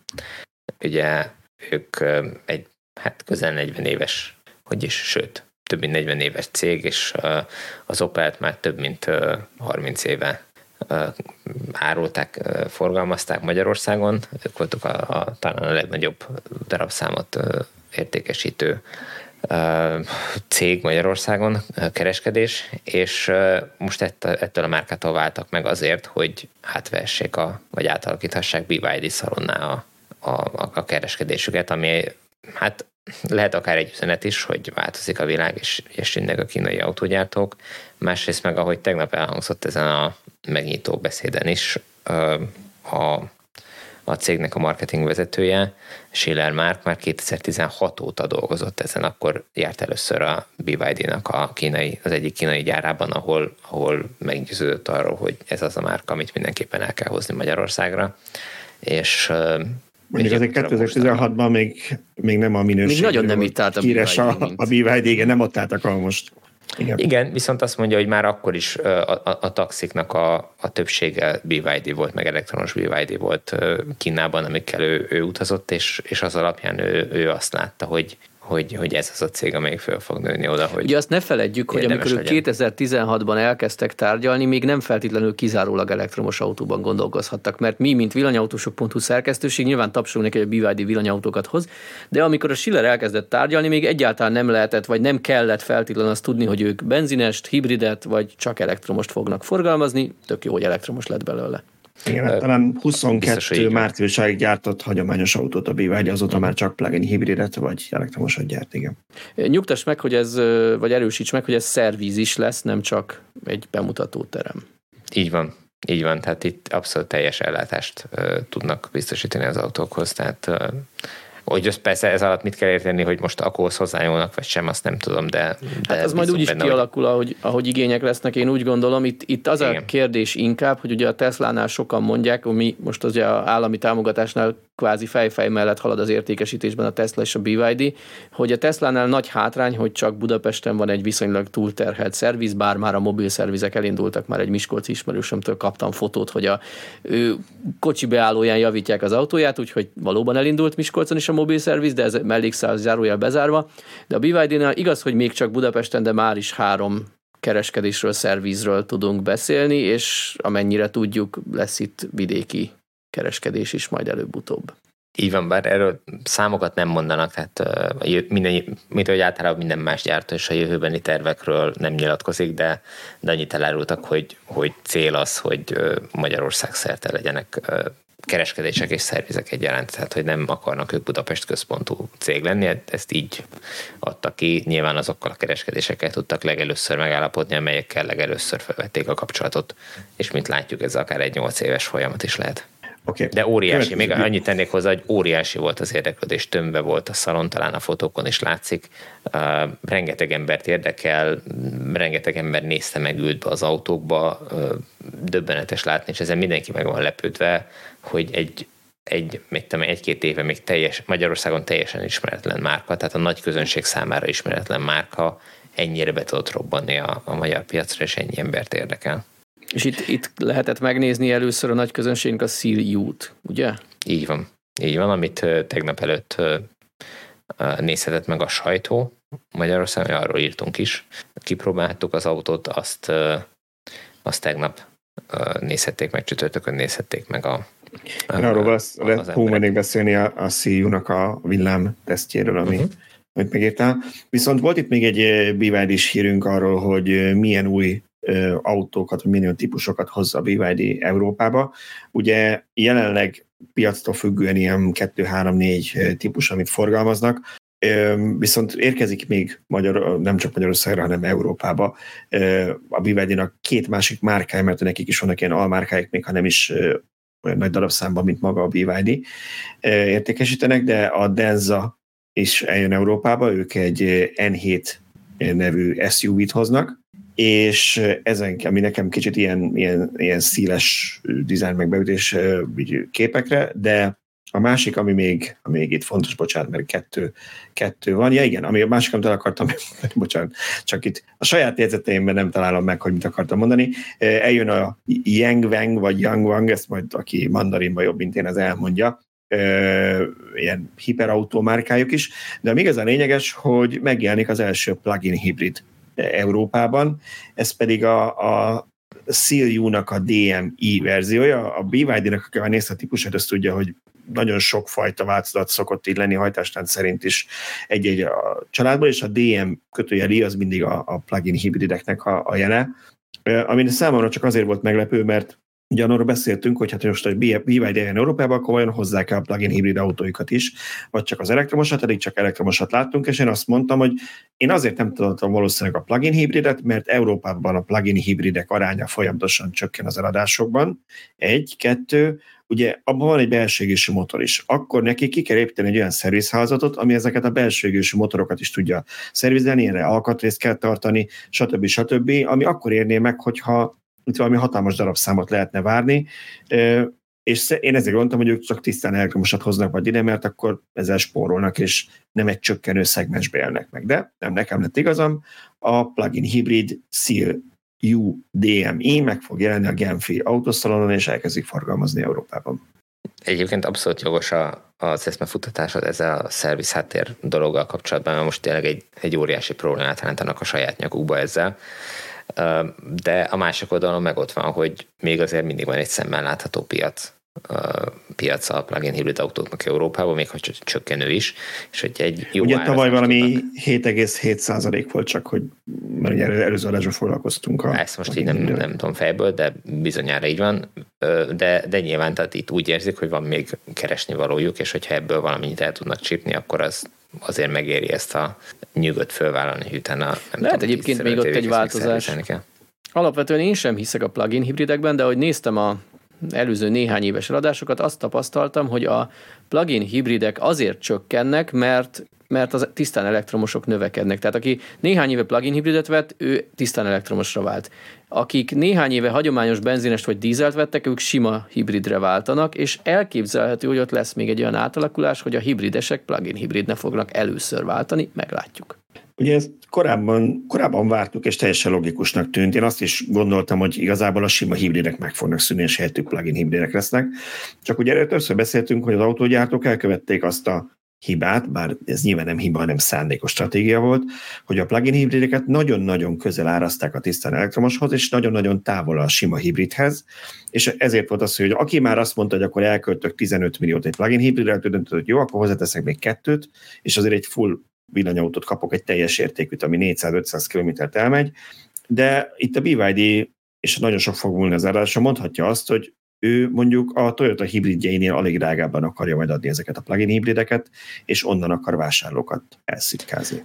Ez egy szép elmélet, de hogy a francba tudja azt megoldani, hogy betesz egy nagy akkumulátort, és mégis ugyanannyiért tudja adni, mint a tehát mert nem azért áraszták magasabbra a plugin hibrideket, mert, mert ők gonoszak és nem akartak eladni belőle sokat, hanem azért, mert egyszerűen nem lehetett olcsón. Be kellett építeni normális hagyományos meghajtást, meg be kellett építeni egy, egy elektromos meghajtást relatíven nagy akkumulátorral. A relatíven nagy az azt jelenti, hogy most már az az elvárás az embereknek, hogy 100 kilométert elmenjen tisztán elektromosan. Hát úgy és ezt nem lehet a BYD, hogy ő, ő látja már, hogy mekkorát fog csökkenni a következő években az akkumulátorok ára. Hát de ő de Kínában is jelenleg is ezt csinálja. Tehát jelenleg is az van, hogy a... Kínában Igen, ugye olcsóban... Mostnak is leviszi, vagy leviheti az árát, meglátjuk. Tehát Kínában a BYD jelenleg ezt csinálja, hogy az eladások fele plug-in hibrid, a BYD-nál a másik fele tisztán elektromos, és például a Seal volt az, ami amikor megjelent, akkor hát ilyen visszafogott sikert alatott, tehát hogy azt néztük, hogy új típus Model 3 ellenfél, az akkor a Model 3 még frissítés előtt volt, és, és sokkal kevesebbet adtak, felét adták el belőle, és akkor megjelent a plug-in hibrid változat egy ilyen másfél évvel, vagy egy évvel a bevezetés után, akkor hirtelen duplájára nőttek az eladások. Ezért mondom, hogy valószínűleg áradáson múlik, és ha ő nekik van annyi, akkor a gyártási volumenük meg tudják, hogy a saját akkumulátor gyártanak, ne felejtsük el, amikor a Toyota veszi valahonnan az akkumulátort, akkor lehet, hogy tudják annyira olcsón adni ezt a plug-in hibridet. Ugye abban egy viszonylag kis akkumulátor van, mondjuk nem 1-2 kWh, mint egy sima hibrid, mondjuk 10 vagy 15, vagy nem tudom, némelyikben kicsit nagyobb, de lehet, hogy azt mondják, hogy ő nekik, ők tudják olyan olcsón adni, illetve még egy dolog, hogy Európában annyira drágán adják a plugin hibrideket, és, és ehhez képest olcsóban a hibrideket, hogy a kettő között lehet, hogy még van egy, van egy olyan rés, ami, ami, amiről ők tudnak valamit kezdeni. Meglátjuk, hát, ezt meglátjuk. nem tudjuk megfejteni. A másik, ami Na, még de, jön majd igen? a Genfi autószalonon, az a, az a Tengnek a, az új verziója. Igen, a Tengről pár adással ezelőtt szerintem beszéltünk, cikkünk mindenképpen volt róla, hogy a Teng jelentős műszaki megújuláson fog átesni, és, és jóval nagyobb lesz a hatótáv, egy jóval vonzóbb típus lesz, mint eddig volt. Kérdés, hogy mekkora szükség van egy akkora patárautóra, mert ez a Sziljú, amit lehetőségünk volt kipróbálni, ez is baromi nagy, legalábbis az én igényeimnek. Tehát ez szinte milliméterre akkora, mint az iX3-as BMW. És még ennél egyen nagyobb a tank. Nagy családosoknak az kell. van, akinek a Model X is kicsi, én csak ezt erre ezt tudom mondani. Főleg amikor, még akkor is, amikor működik. Akkor végképp kicsi, amikor nem működik. De akkor beszéljünk még egy olyan autóról szerintem, ami, ami nagyon-nagyon sokan várnak, és és megmondom őszintén, nekem nagyon szimpatikusnak tűntek a változtatások, ez pedig a Dacia Spring, amit Tibor annó teszteltünk, az eredeti változatát, és annó emlékszem, hogy azt mondtuk, hogy hát igen, szóval azért beülsz, és igen, csak fapados, kopogós, kemény műanyagok, az, az ülése annyira szuper kényelmes, mindenhol látszik, hogy spóroltak, bár azért, ha már azt beszéltük, hogy ha már spóroltak rajta, akkor legalább nem, egy, nem fizettettek kivedve, ami gagyi fedélzeti navigációt, hanem akkor használd a telefonodat, vagy pedig, vagy pedig igen, tehát az volt az opció, nem lehetett még jobbat venni. Na most a új változata a Springnek, ami még gondolom idén meg fog jelenni, talán márciusban tudjuk meg az árakat, az pedig azt mondja, hogy pontosabban a Renault csoport azt mondta, hogy csökkentik az árait a Springnek, tehát olcsóbb lesz, mint eddig volt, viszont növelik a minőséget, teljesen áttervezték a belteret, a cikkünkben megtaláljátok a linket a podcast leírásában, van csomó fotó, sokkal szebb, jobb minőségű anyagok, nem lesz ilyen kopogós, teljesen új kényelmes ülések kerültek bele, és úgy alapvetően mindenhol azt látod, hogy minőségileg feljebb lép, meg kívül is kicsit csinosabb lett az autó, viszont a hajtástánc egyáltalán nem változik, egyetlen egy kilovattórával sem nagyobb az akkumulátor, és a hatótáv sem változott, meg a töltési teljesítmény sem. Hát az a gyanúm, hogy látják, hogy annak a vevőkörnek, aki ezt az autót meg akarja venni, annak a vevőkörnek ez pontosan megfelelő, és sokkal többet tudnak elérni azzal, hogyha az árat csökkentik, mint hogyha beszállnának az akku növelési versenybe, és mit tudom én, néhány generáció múlva 100 kWh akkumulátorral adnák az autót. Nyilván azért az egy extrém megoldás, de itt a 27-es akkumulátorban reménykedtek pár esetekben, mint a 30 valahányas, az egy kicsit már upgrade Talán a cellák sűrűsége is, vagy a reggel sűrűsége annyit fejlődött, hogy ez valami belefért volna. Baromi pici akupak van benne. Amikor, amikor voltam az extrém változatnak a bemutatóján, akkor a, a regisztrációs pult mellett ki volt téve egy motor, meg egy ilyen akkumulátor doboz. És azt hittem először, hogy ez csak egy makett. Tehát, hogy ott mutogatták, hogy na, így, így néz ki. De nem, aztán rá kellett jöjjek néhány pillanat múlva, hogy az, az a valós egy az egybe mérete annak, a, annak az akkumulátornak, és döbbenetesen kicsi hátsó ülés alá van betéve, meg egy kis dinnyényi kis motor van benne, szóval, hogy nem nagy cucc, ami benne van. Abban szerintem sokkal több akkumulátor nem fér el. Nem arról van szó, hogy mindenképpen akkucella darabszámot kellene csak növelni, hanem lehetséges egy másik kémia, vagy egy, vagy egy újabb fajta kép, akkucella az mondjuk ugyanakkor a mérem nagyobb energiasűrűséget tud. Lehet, hogy azt mondták, hogy az áremelés az nekik nem elfogadható. Hát ugye ők szerintem pont fordítva gondolkodnak, ugye arról írt már Laci múltkoriban, hogy döbbenetesen csökken a, az akkumulátoroknak az 1 kWh eső ára, meg a pakoknak az ára. Most a szerkesztő segítset bedobta valamelyik nap, ha jól emlékszem, akkor az LFP-nél 80 dollár alatt van a, a, a pak ár, tehát hogy nem a cella ár, hanem a pak ár kilovatóránként Kínában, tehát hogy, hogy a, valószínűleg a, a Renault Dacia pont ezt akarja meglovagolni, hogy most be tudnak szerezni olcsóban cellákat, azt mondják, hogy akkor leviszik az árakat, és, és beállnak a versenybe.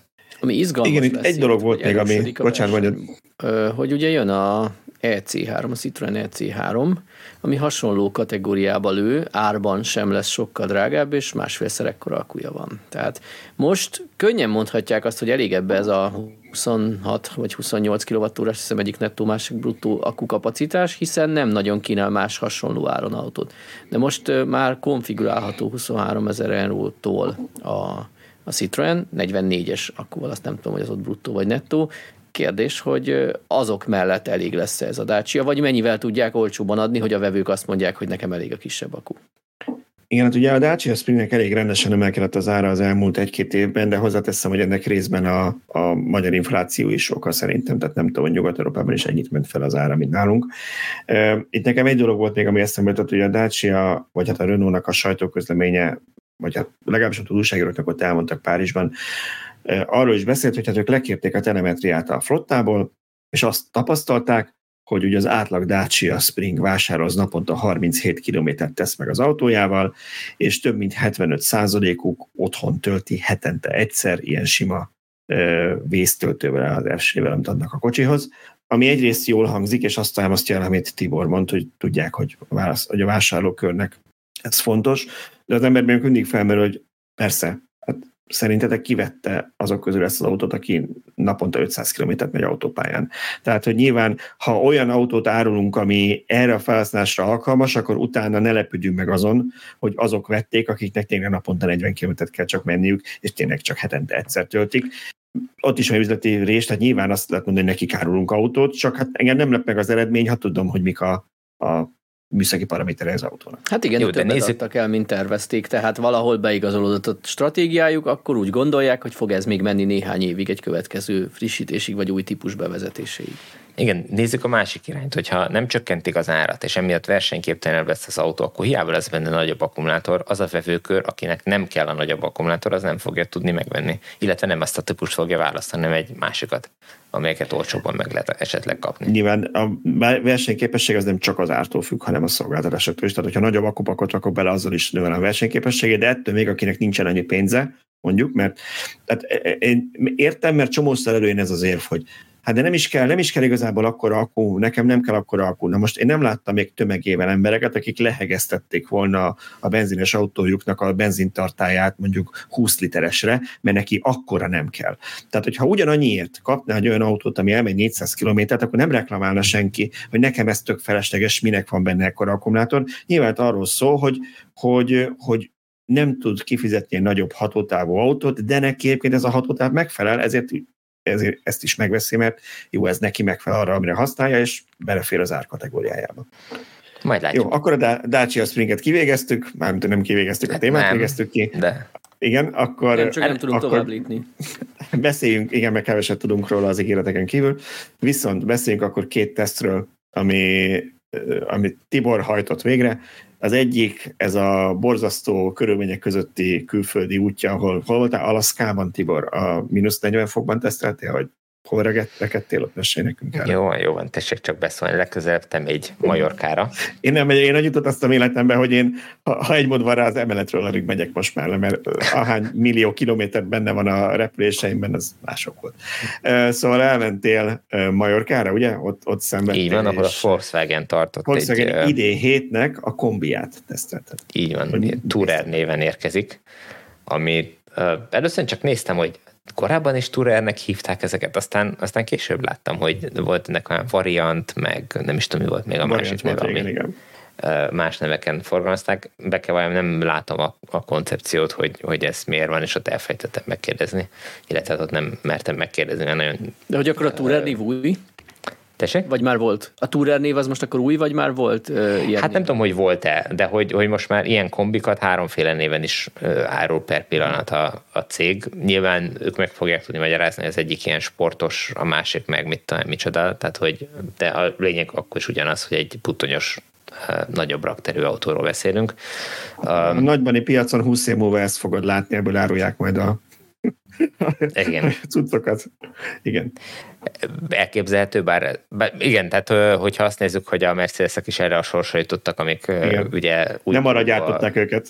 Igen. Presztízs autók voltak, simán ez is lehet, mert egy, egy nagyon jól felszerelt, nagyon kényelmes, nagyon minőségi autóról beszélünk, aminek a, hát a kombi változata is pont ugyanannyira jó, ami, amit még azért így ezek és ez nem a cikkkel kapcsolatos, hogy nem ez volt az egyetlen autó, amit ott meg tudtunk nézni, hanem volt még, ha jól számolom, még egy három másik, úgyhogy lesznek majd beszámolók a következő egy-két hónapban még, még egyéb autókról is, amik, amik ott ki voltak állítva.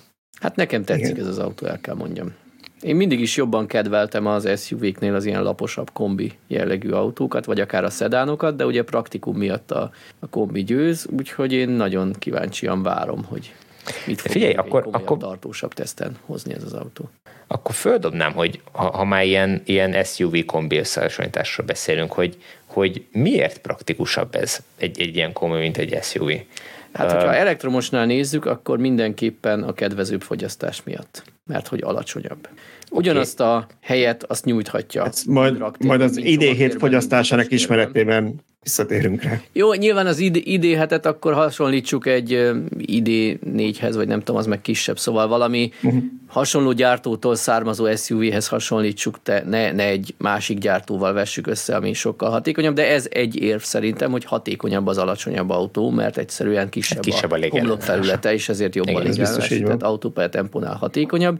Nekem szebb egyszerűen, nekem esztétikusabb. Én szeretem a Alapvetően szeretem a szedánokat, vagy az ilyen csapott hátúkat, de a praktikum a kombi irányába elvisz. Nyilván ott is a történelem során voltak olyan autók, ami ilyen kényszerkobbi volt, hogy annyira látszott rajta, hogy a lépcsős hátúra oda tettek egy dobozt, és az gázul nézett ki. Viszont egyre több olyan kombi is megjelent Európában, mert itt azért még van igény erre, amin látszott, hogy az tényleg egy másik autónak, egy kombi autónak tervezték alapvetően, nem csak rárajzoltak egy dobozt. Igen, nekem alapvetően én, nekem sose tetszettek a kombik, nem másik élet vagyok, szerintem amellett csúnyák, nem, nem igazán szerettem őket soha, de ez az autó szerintem tök jól néz ki, ugye a képek alapján, amik a cikkben voltak.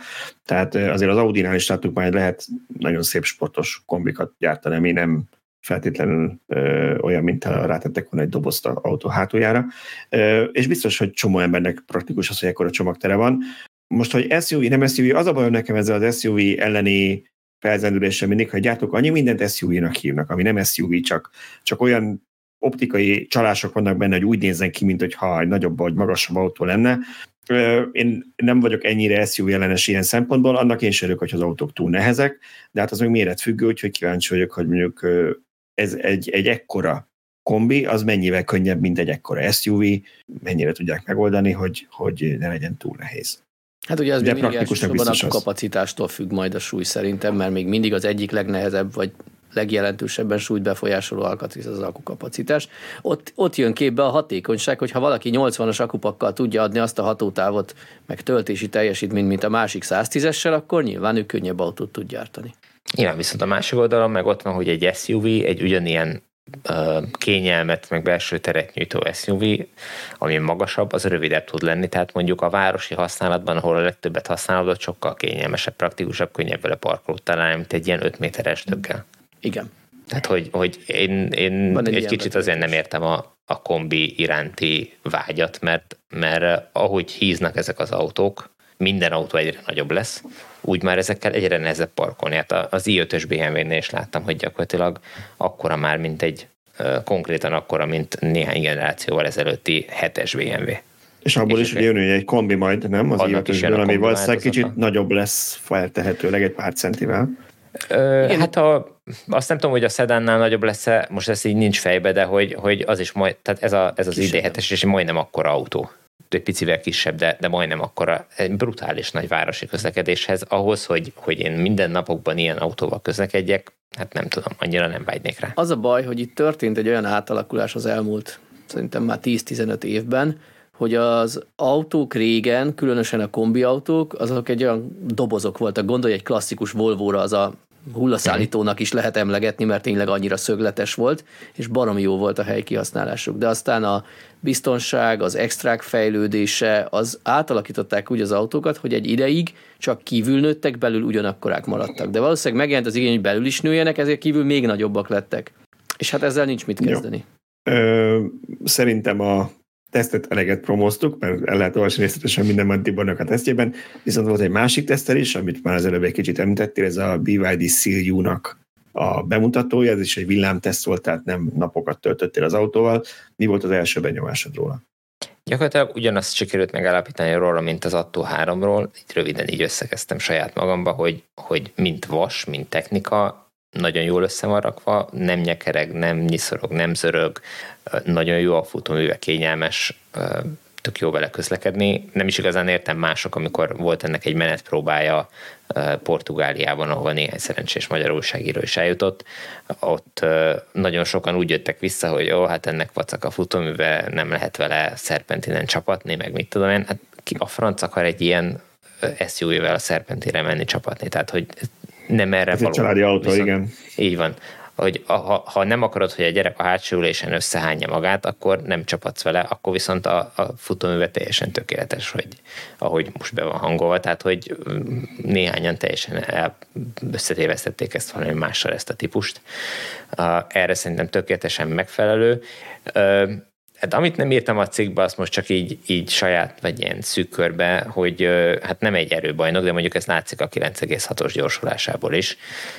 Ott autópályán azért, amikor, amikor 120-ról 130-ra kellett gyorsulni, akkor nem volt az a dinamizmus benne, mint egy, mint egy mit tudom én, akár egy kisebb, de, de kicsit erősebb autónál. Úgyhogy ezt, ezt hozzá kell szokni, de nagy valószínűséggel, akik hagyományos autóból ülnek át, azoknak ez annyira nem fog föltűnni, inkább mi vagyunk elkényeztetve, akik villanyautóból egy erősebb villanyautókból ülünk át egy ilyen autóban. Igen, valószínűleg 0-50-ben még mindig azt fog érezni városban, hogy tök gyorsan elhúz abszolút, a lámpánál. Semmi, tehát hogy, hogy a, a városi forgalomban abszolút semmi baj nincs a gyorsításával. Persze, hogy Sőt, még függ, mondom, hogy miből, miből ülsz át. Amikor az első leaf megvettem egy hibrid után, akkor hűde megy volt legalábbis városi tempóban a hatás. Most meg, ha a Teslából visszaülök, akkor hűde lomha. Tehát ez van. Igen. Igen. Jó, ö, srácok, végére értünk a normál témáknak, mehetünk a kommentekre. Van-e valakinek bármi egyéb, ami benne maradt, vagy hallgasson örökre? Majd a kommentek során. Hogy a esküvőknél mondják én, én két dolgot akartam én még itt megemlíteni, ugye néhány adással ezelőtt volt szó arról, hogy elvittem wellnesselni a kocsit a szervizbe, a BMW-met. Látod, látod, ha a Model X-ről van szó, akkor arról jelennek meg cikkek, hogy már megint szervizbe vagyok, a Model megint nem megy. Ha a BMW rohad le, akkor elvittem wellnesselni az autót. Tibor, na mondjad, mi volt ezzel a milyen, milyen nem, olajkájhát építettek be az autódba? Azt ugye az volt a kocsival a probléma, hogy ha, ha töltőn volt éjszaka, reggelre föltöltött, de bekapcsoltam távolról a fűtését az applikációból, akkor nem, néha nem indult el a fűtés. És ez kiírta a, a műszerfalon, hogy valami, mit tudom én, feszültség problémája volt valami rendszernek. Uh, ugye a, a BMW-nek a, a leírásai, meg a beüzenetei vannak, és nyilván aki tudja, hogy mit kell abból kiolvasni, meg ki tudja nézni valami táblázatból, hogy az mit jelent az a, az a körmondat, az, az tudja, hogy mire utal, de ugye sima felhasználó nem nagyon tud következetni arról, hogy mi a probléma. Na mindegy, lényeg az, hogy Igen, az, a... az elektromos Audi e-tron az olajcserére hív, úgyhogy annál azért ez, ez valószínűleg Annál, annál ez nagyságrendekkel jobb. Na mindegy, szóval a lényeg az, hogy, hogy bevittem a szervizbe, és ott megállapították, hogy a kájha romlott el benne, hogy azt kell kicserélni és ez, ez a kájha, ez a fűtő egység, tehát ami, ami fűte, az állófűtés biztosítja, és kaptam is időpontot, a héten volt ez az időpont, bevittem, és hát először nem indult túl jól a dolog, az úgy volt tervező, hogy ott hagyom az autót, ott is hagytam, de hát ugye én késtem 15 percet, amiért szerencsére nem kaptam dolgálást, viszont az a, az a, a munkafelvevő, akivel én egyeztettem, ő éppen egy másik autót intézett, úgyhogy a kollégája vette át. Hát ő neki foga, értelemszerűen fogalma nem volt, hogy mi az autónak a problémája, de ettől függetlenül nagyon határozottan mondta, hogy majd megállapítják, hogy mi a gond, és akkor majd jelentkeznek, és mondom, de hát ennek már része itt van, tehát na mindegy, lényegtelen, szóval nem indult túl jól, viszont ö, onnantól kezdve nagyon gördülékeny volt, mert néhány perc múlva visszahívott a, a, az ügyintéző, aki akivel én egyeztettem, és, és biztosított, hogy, hogy minden frankó rendben van, csinálják, és hogy délután négyre valószínűleg meg lesz az autó. Ennek ellenére már délután fél egykor jelezte, hogy, hogy elkészült és mehetek az autóért, és én, én bejelöltem az online becsekkolásnál, hogy nem kérek automosást, az autó gyönyörűen ki volt takarítva, tehát hogy csak így néztem, hogy ilyen is van. Na nem működik? Azt mondod, hogy az a, működik a kájház? Ö, ezt így még százszázalékosan nem tudom megmondani, de működik, eddig még nem volt vele probléma, de ugye korábban sem minden egyes fűtésnél produkálta ezt a problémát, eddig még nem jött elő, hogy nem fűtött volna. Úgyhogy egyelőre azt mondom, hogy működik, és még a hibőzenetet se dobta, tehát ilyen nincs. Majd aztán meglátjuk, hogy ha most meg úgyis vége a fűtési szezonnak, úgyhogy megy. Igen, ezt akartam mondani, hátralévő részébe a télnek még lesz ilyen, de reméljük, hogy ezzel megoldódott a probléma. Akkor erre visszatérünk jövő decemberben, hogy igen, igen, igen. ne fagyott a feneked, hogy működik a kájha. Igen, Igen. Ez, azt meg tudod, hogy azt miért hívják kájhának? Mert ugye ezen poénkodtunk, hogy, hogy olyan, olyan autód van, mint ezek a, a, azok az elektromos buszok, amikben olajkájha van, és az fűti az utas, tehát miért hívják ezt kájhának? Igen, de én, én azt hittem, hogy ezzel csak úgy poénkodott a munkafelvevő, aztán mi is csak poénkodtunk rajta, de az online becsekkolásnál is ez volt, tehát ez a szó volt, tehát hogy, hogy ez nem, ezt ők tényleg így hívják, de nem tudom, hogy miért Igen, ez egy ilyen PTC fűtőegység lehet, mint a legtöbb elektromos autóban? Mert ez a hőszivattyútól független lehet, úgy gondolom. Gyanítom, igen igen, igen. De ne, nem tudom, nem mertem belemenni ennyire a, a, részletekbe. Úgyhogy a, a, a másik sztori, amit akartam mondani, az egy, az egy barátomnak a, a története, hogy most a héten Zadarba kellett mennie, villanyautókkal szemez, mert most nyáron lejár a céges autónak a, a leasingje, és hogy akkor mi legyen, és mivel hallottan állunk, vagy olvastan állunk, hogy hogy van ez az állami támogatás, ezért nagyon elgondolkodott rajta, és el is ment Teslákat nézegetni. De mindegy, lényeg az, hogy most elment, vagy el kellett menjen Zadárba a céges útra, és és tudtam, hogy mikor indul, fölhívtam néhány órával később, és kérdezem, na, hogy állsz, merre jársz a, a benzines autóddal? És akkor mondja, hogy hát még, még nem ért el a határig se, mert meg kellett álljon e-mail, két e-mailt megírni és mondom, na látod, hát az alatt bőven föltölthetted volna az autókat. És erre ő mondja, nem én kérdeztem rá, nem is kérdeztem, hogy hol állt meg. Azt mondja, igen, igen, hát ott álltam meg, ahol az a négy Ionity töltő is van. Mondom, Balaton keresztül? Igen. És visszanézte utána a logba, ugye a Google logója, hogy, hogy merre járt, 36 percet állt ott. 36 perc volt, hogy azt a két e-mailt megírja. Tehát az alatt a 36 perc alatt bármilyen autót csulik töltött volna arról a, arról a töltőről. Arra, arra emlékeztet, bocsánat, hogy félszak, arra emlékeztet, amikor emlékszel, talán egy éve, két éve már nem tudom, összefolynak. Írtunk egy magyar cégről, amelyik talán Budaörsön vannak, hogy emlékszem, Igen. és elektromosra cserélték a fotájukat, és uh-huh. ott beszélgettem, kimentem azért, és beszélgettem, szélzesek vannak ráadásul, hogy szélzesek, majd nem vesznek, vagy 35-ben át ott a szélzesek is elektromosan mennek, és egy hölgy mesélte, hogy ó, ő ugyan otthon nem tud tölteni, de tök jól megoldotta, mert beépítette a menetrendjébe, hogy olyankor, amikor tölt, olyankor írja meg a válaszokat, az e-maileket az ügyfeleknek, amit egyébként is meg kéne csinálnia, és akkor utána, amikor az autó feltöltött, akkor megy tovább, tehát ő beleépítette a munka folyamatába, hogy amikor más dolga lenne a, laptopon, olyankor tölti az autót. Jó, itt aztán persze hozzá kell tenni, hogy az út hátralévő részében ö, nem állt már meg egyszer se, tehát hogyha... Azért az adarig le lehet menni egy töltéssel, nem? Hát onnan az adarig nem. Tölteli, akkor autófüggő. Uh, nem, nem hiszem, hogy olyan, olyan autó van. Én, én néztem uh, Long Range Model 3-at, az egy töltésre meg tudja csinálni, de csak akkor, hogyha Mariborba. Nem Mariborba, hanem... Károlyváros. Nem, Még nem tudom, hol, valahol máshol, máshol uh, Zágráb melletti töltést ajánlott talán. Uh-huh. Tehát, hogy, hogy, hogy odáig el kellett volna menni. Így, így innen nem, nem hiszem, hogy meg tudta volna oldani, de, de mindegy. Van, de egy 5 perces rátöltéssel, 10 perces rátöltéssel mhm. biztos elért van az adarig. A töltőhálózatnak kell fejlődni, mert most ez így komikus, hogy éppen véletlenül ott állt meg, de benne lett Igen. volna, hogy neki kettővel későbbi pihenőnél kell megállni, ahol éppen Persze. töltő. Igen. Uh, ahogy egyébként nekünk tavaly nyáron volt is, hogy nyaralásból úgy jöttünk, hogy a legkisebb gyerekem már éhen akart halni, és ezért meg kellett állnunk, és pont nem volt töltő, majd 10 perccel később egy másik helyen szintén meg kell állnunk negyed órára. Tehát azt kell elérni, hogy mindenhol legyen ott a töltő. Így van.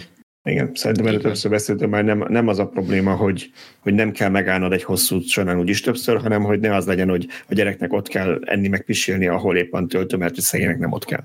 Igen. Úgyhogy, Egyébként igen. Még, egy, még egy dolog, egy, egy észrevétel ezzel kapcsolatban, hogy ő viszonylag sokat utazik így munkaügybe, a világszerte is, meg itt a környező országokban is, és nyilván itt a környező országokban autóval megy. De itt az Adari programjához ő nem úgy ment le, hogy ő reggel elindult, mert délután programja van, és akkor időre kellett odaérni, hanem, hanem úgy, hogy most mit mondok egyet, tehát szerdán programja volt, és, és kedden elindult ehhez a programhoz. Tehát a keddi napot arra szánta, hogy utazzon, mert ez egy 7 órás út akkor is, hogyha nem állsz meg.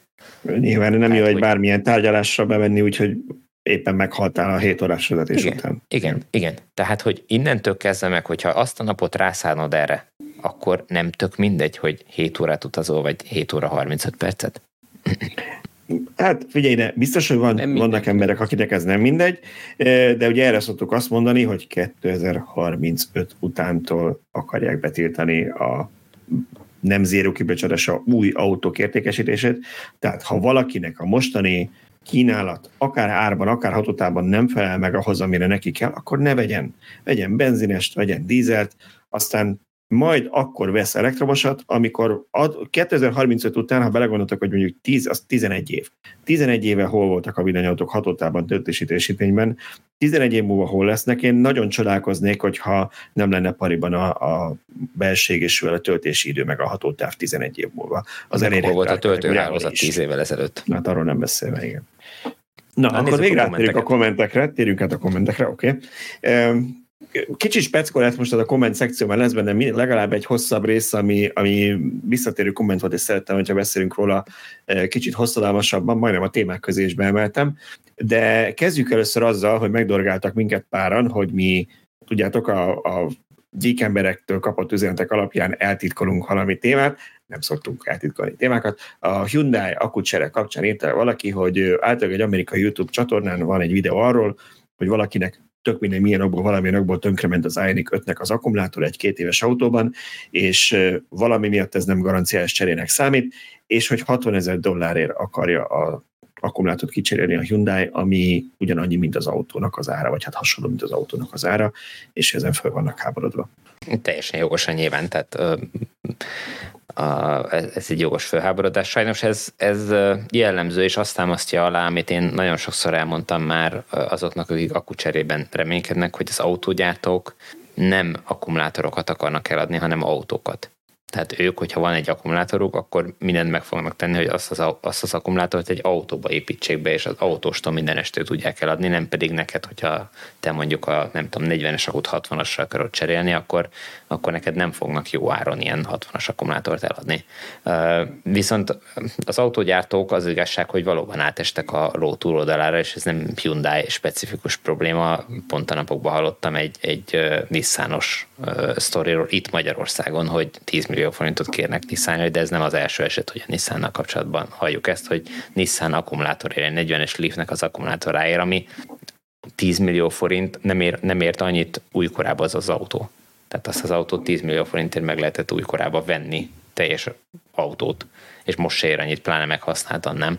Uh, abba, abba mi a francba kerülne annyi az akkumulátor, pláne úgy, hogy az akkumulátort nem is kellene cserélni, csak cellánként. Tehát, hogy nem tudom, mi a célja az autógyártóknak a saját nevüknek a lejáratásán túl ezzel, de, de egyszerűen megoldható problémával inkább elriasztják az ügyfeleket, és hogyha az ő saját baráti körébe, ismerettség körébe, meg akár szélesebb közösségi médiában azt kezdi el terjeszteni, hogy így áll egy autógyártó a, a, a problémákhoz, pláne a garanciális problémákhoz, mert hát ez a Nissan is még garanciális, akkor, akkor az emberben föl fog merülni a kérdés, hogy biztos, hogy ő ilyen autót akar vásárolni, ilyen problémákkal nyakával venni a dolgokat. Tehát, hogy igen, hogyha azt reméli az autógyártó, hogy majd akkor nem az akut javítatja meg valaki, nem vesz helyett egy új autót, akkor lehet, hogy vesz, csak nem tőlük. Gyorsan megnéztem, a, nem tűnik ennek a Nissanos történetnek, hogy milyen felszereltség az autó, de a 40-es Nissan Leaf jelenleg akciósan 11 millió 4. És nyilván egy kereskedés lehet, hogy még ad neked valami kedvezményt belőle. Úgyhogy Valamiért de akkor én, én, én bemennék a szervizek bevállalni. Tehát a, az ilyen félig meddig mutyi szervizek felé terelik a autósokat, hogy vegyél egy bontott akut, mert azt megkapod két-három millió forintért, meg ha ott nem kell megmondani a pakkot, akkor azt nem tudom, viszonylag olcsón még max fél millióért kicserélik a te akuddal, hiszen az kicsavarozás, becsavarozás, két csatlakozó bedugásra. Nyilván. A Nissanban igen, ott nincsen, nincsen folyadékfűtés, tudod. Emiatt olcsóbb a szerelés, mert nem kell még azt is csinálni, elég csak a, a nagy feszültség. Jó, még egy, még egy hűtőkör légtelenítését számoljuk hozzá. Igen. Akkor. Jó, ez szerintem se normális, tehát ugye, és akkor még arról ugye nem beszéltünk, hogy a strukturális akupakokkal már a cellacsere sőt az akupak cserés kérdéses, hogy hogyan, hogyan oldható meg. Nyilván itt a gyártók abban reménykednek, hogy vagy úgy gondolják a saját adataik alapján, hogy nagyon-nagyon kevés ilyen eset lesz. Na de akkor viszont cserébe azt kéne mondaniuk, hogy ilyenkor sokkal hosszabb garanciát vállalnak rá, hogy azt mondja, hogy ebben az autóban mondjuk nem cserélhető az akupak, vagy csak írá és áron, akkor ne 8 év, hanem tudom én, 15 év garanciát vállalnak az akupakra, ha úgy érzi, hogy, hogy ez ennyire, ennyire biztos üzemű megoldás.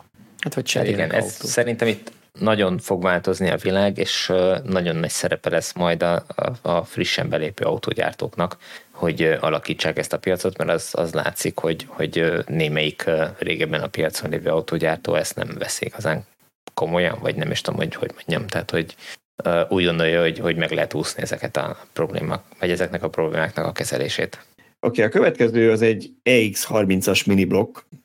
Egyrészt valaki kijutott engem, és nagyon szépen köszönöm, mert ugyan nem tudom, egy napokig konfigurálgattam a barátommal az EX30-át, de rosszul emlékeztem az adatra.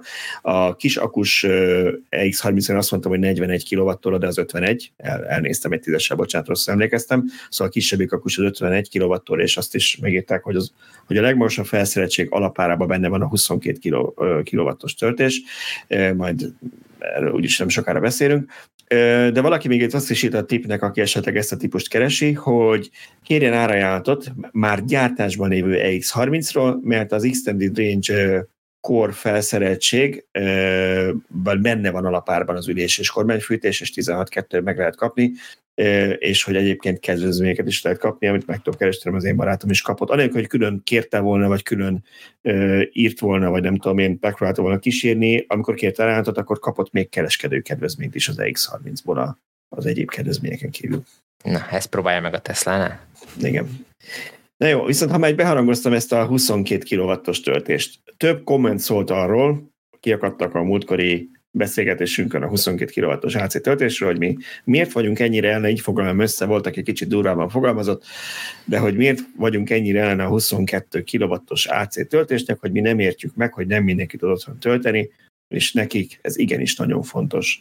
És miért reagálnátok csak minek után ezt múltkor mi beszélgettük Szabolcsan, annyiban hagy védjen már meg magunkat, hogy mi nem azt mondtuk, hogy mi a 22 kW-os töltésen nem vagyunk, vagy hogy nem értjük meg, hogyha valaki nem tud otthon tölteni, akkor akkor neki máshol kell tudni ezt megoldani, hanem a 22 kW-os AC töltés ellen vagyunk, mert az autók árát akár milliókkal meg tudja növelni, ha ennyire nagy teljesítményű fedélzeti töltőt kell beleszerelni. Ehhez képest hogyha mondjuk egy DC oszlopot raknak le, akkor egy oszlop kerül többe mondjuk egy AC oszlopnál, tehát egy, magyarul egy töltő oszlop kerül többe, és nem, nem tudom én, 50 ezer vásárolnak kell sokkal drágább autót vennie ezért, ezért nem praktikus, tehát le lehet tenni akár 22-es DC oszlopokat, és láttunk már ilyet volt egy jó pár néhány magyar áruház parkolójában, és akkor azzal az is tud 22 kw tölteni, akinek persze CCS csatlakozós az autója, és eleve tud DC-t fogadni, aki, akinek csak 7 kW-os fedezeti töltője van. Én erre azt mondanám, hogy egy 22 kW-os ö, töltő, az mondjuk másfél millió forintba kerül. Melyik a jobb? Mikor jobb a kihasználtság? Ha ezt beépítjük minden egyes autóba, és az átlag felhasználás, ugye használ, hallottuk a Dacia Springnél, hogy heti egyszer töltenek, tehát heti egyszer lesz használva. Vagy építsük be egy töltőoszlopba, ami mondjuk egy ideális világban napi 8-10-szer, de heti 8-10-szer mindenképp van használva. Tehát sokkal jobb lesz ott az erőforrás kihasználtsága. És én még azt sem mondom, hogy opcióként ne legyen benne. Ugye az a baj a 22 kW-os AC töltés, hogy otthonra feleslegesen gyors, minek otthon két-három óra alatt feltölteni, útközben meg fájdalmasan lassú, hiszen útközben már a 150 kW-os DC töltést várjuk el, nem a 22-est. E, igen, van egy szűk kör, én is Renault Zoe-t ajánlottam, amikor az az egyetlen modell volt szinte 22-es AC töltővel olyan embernek, aki nem tudott hon tölteni, mert panelben lakik, de rendszeresen vásárol a utca túloldalán, azt mondtam neki, hogy neked tök jó lesz, mert a fél egy órás bevásárlásod alatt heti egy-két alkalommal mindig tele lesz az akut. De ez jelenleg egy viszonylag szűk kör. Igen, persze, ki kell szolgálni a panellakókat is elektromos autóval, és tegyük fel ők valamiért nem akarják a DC töltőt használni, mert van egy ilyen fétisük, akkor nekik jól jöhet a 22-es AC töltő. Na de ez legyen egy opciós extra. Legyen ott az extra listába, pipálhassam én be egy-két millió forintért magamnak, ha nekem ez fontos, be fogom pipálni, de ne vetessük meg minden egyes autóvásárlóval azért, mert minden 20. ember nem akar DC töltőt használni, mert csak.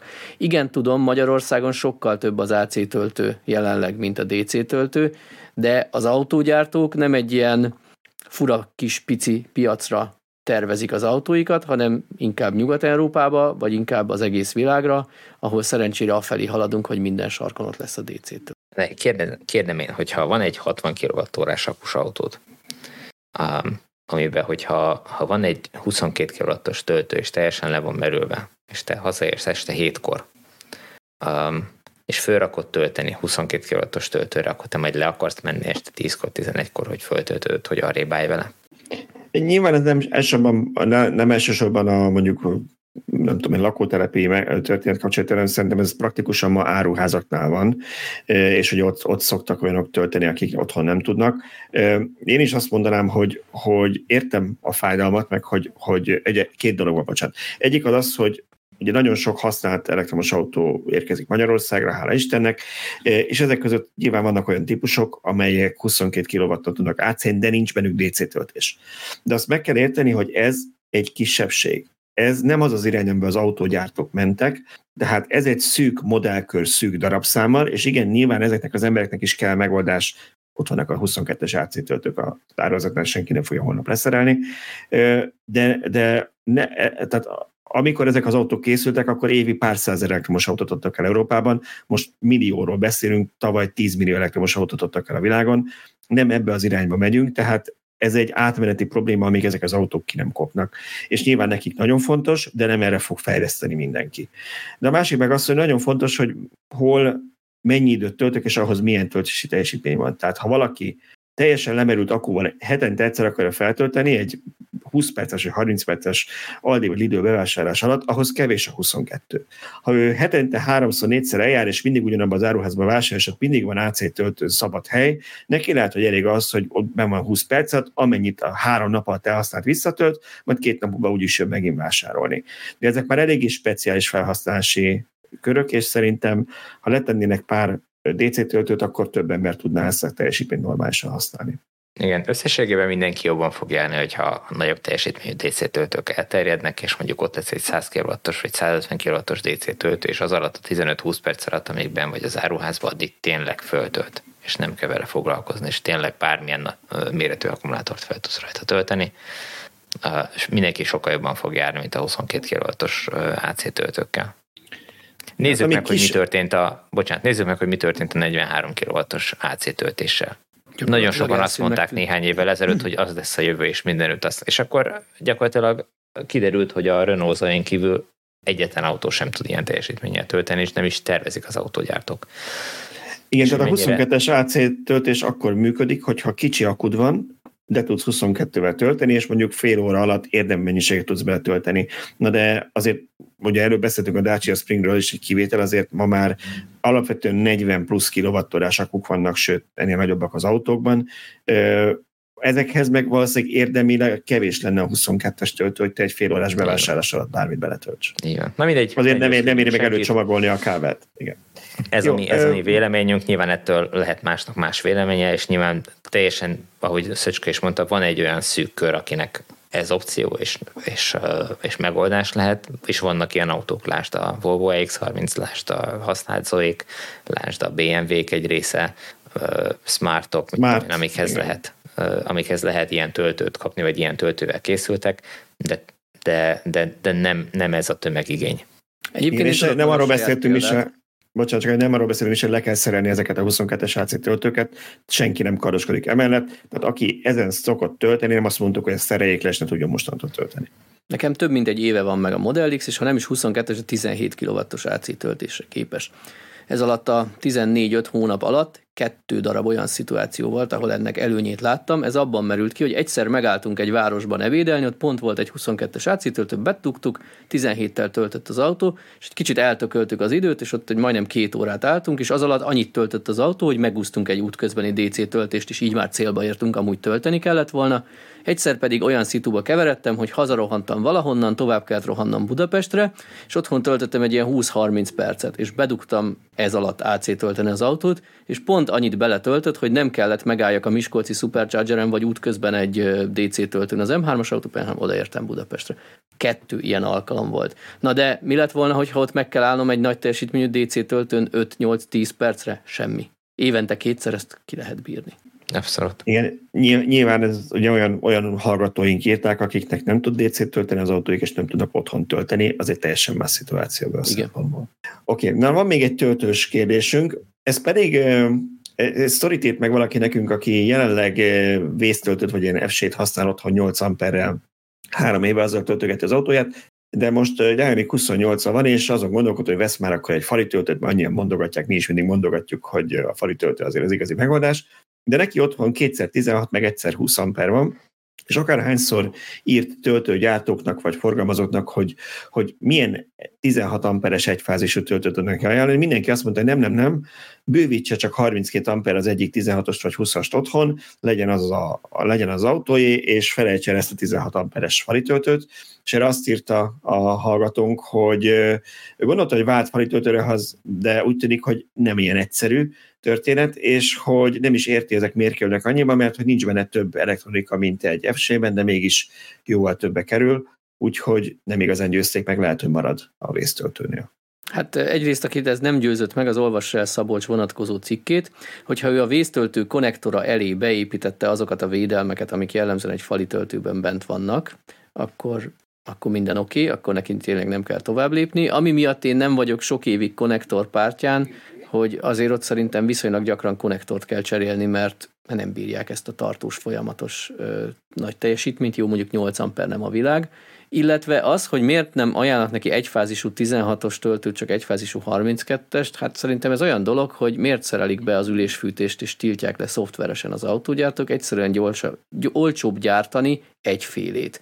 Nincs akkora különbség gyártási költségben, hogy egyszer 16-os vagy egyszer 32-es, mivel a többség 32-est keres, azt gyártják, de megnyugtatnám a hallgatónkat, hogy ez szoftveresen, vagy akár hardveresen ilyen jumperes megoldással szinte biztosan a legtöbb töltő lekorlátozható 16 ampere, tehát ha neki annyi áll rendelkezésre, nyugodtan megvehet egy 32 amperest, lehet, hogy elméletben 1300 forinttal több lenne egy 200 ezer forintba kerülő töltő, hogyha az, ha az 32 amperes, de ez annyira elenyésző összeg, és neki ez tökéletesen fog működni. Ha egyszer lesz egy nagyobb akus autója az Ioniq 28-nál, akkor legalább nem kell majd új töltőt vennie, mert akkor azt mondja, hogy akkor fel tudok bővíteni 32 amperes, és tudok gyorsabban tölteni. Igen, sőt, bizonyos töltők valószínűleg beálltatok úgy, hogy ne 16, hanem 20 amperre, mert ugye 20 amper van talán a Uh-huh. Az egyik fázison, igen. Olvasolna az egyik fázison, tehát hogy, hogy akkor a 20 ampert is ki tudja maxolni. Egyébként álmodjunk egy nagyot, én a helyében 22 kW-os AC töltőt vennék meg, mert annak sem a hatalmas felára. Egyszerűen azért... Erről beszéltünk. Egyszerűen azért, mert nekem nagyanyám mondta mindig, hogy ha van, attól nem kell félni. Tehát most minimális az árkülönbség egy 16 amper egyfázisú vagy egy 32 amper háromfázisú töltő között. Lekorlátozom annyira, amennyi most van. De előfordulhat, hogy két év múlva két autó lesz a családban, nagyobb akus autó lesz a családban, teljesítményt bővítek. Sőt, ugye van egy ilyen különbség, hogy hogy miért 32 amperest? Azért, mert sok régebbi autót egyszer 32-vel lehet tölteni, a következő autómat meg lehet, hogy 3x16-tal lehet majd tölteni, és az lesz az ideális, hogyha mondjuk 3x8-al töltök teljesítménybővítés nélkül. Igen. Tehát ha ő az Ioniq 28-at mondjuk egy Tesla Model 3-ra fog cserélni, mert azért hozom ezt a példát, vagy párhuzamot, mert azok ilyen hasonló stílusú autók, uh-huh. csak nyilván a Tesla az nagyobb akus, modernebb, akkor lehet, hogy ő azt fogja mondani, hogy a jelenlegi betáppal ő 3x8 amperrel szeretne tölteni, mert viszonylag gyorsan is tölt, nem is terheli túl a ház elektromos hálózatát, és akkor, ha vett egy 3x32-es töltőt, ezt is megtehette, meg tölthetett egyszer 20 amperrel az egyfázisú autóba. Igen, egyetértek abszolút. Oké, okay. na utolsó kommentünk az pedig a villanyító pályázathoz kapcsolódott, és kicsit ahhoz nyúl vissza, amit, amit abban a cikkben írtam, ahol, ahol a pályázat komplikáltságáról, vagy a pályázati anyag benyújtásának a problémájáról írtam, és itt valaki azt írta, hogy akart villanyautót venni, de a pályázatíró cég 500 ezer forintot kért, 32 oldalas a pályázati anyag, csupa olyan adat, amit a központi, ami a központi adatban is már benne van, tehát olyanokat kér be az állam, amit amúgy is már tud róla, és hogy úgy érezte, hogy ezt nem tudja egyedül megcsinálni, a pályázatíró cég viszont fél milliót elvitt volna a támogatásból. Erre nem tudok mit mondani, biztos lehet egyszerű dolgokat túlárazva venni. Én hallottam olvasónktól, hallgatónktól ennél kedvezőbb árat is pályázatírásért, mármint konkrétan ennél a pályázatnál, tehát az is lehet, hogy nem pont a legolcsóbb pályázatíró céget választotta, meg nagyon sokan megoldották saját maguk is. Hát most ez van, hogyha valaki nem szeretne utána járni a dolgoknak, akkor, akkor meg kell fizesse azt a tudást, hogy valaki ezt megcsinálja helyette, meg azt az időt. Oké, okay. na hát a témák végére, ért, vége, végére, végére értünk már is, belefáradtam így a sok beszédbe. Nagyon szépen köszönjük mindenkinek a figyelmet, és akkor jövő héten újra találkozunk veletek itt a villanyórában. Sziasztok! Sziasztok! Sziasztok!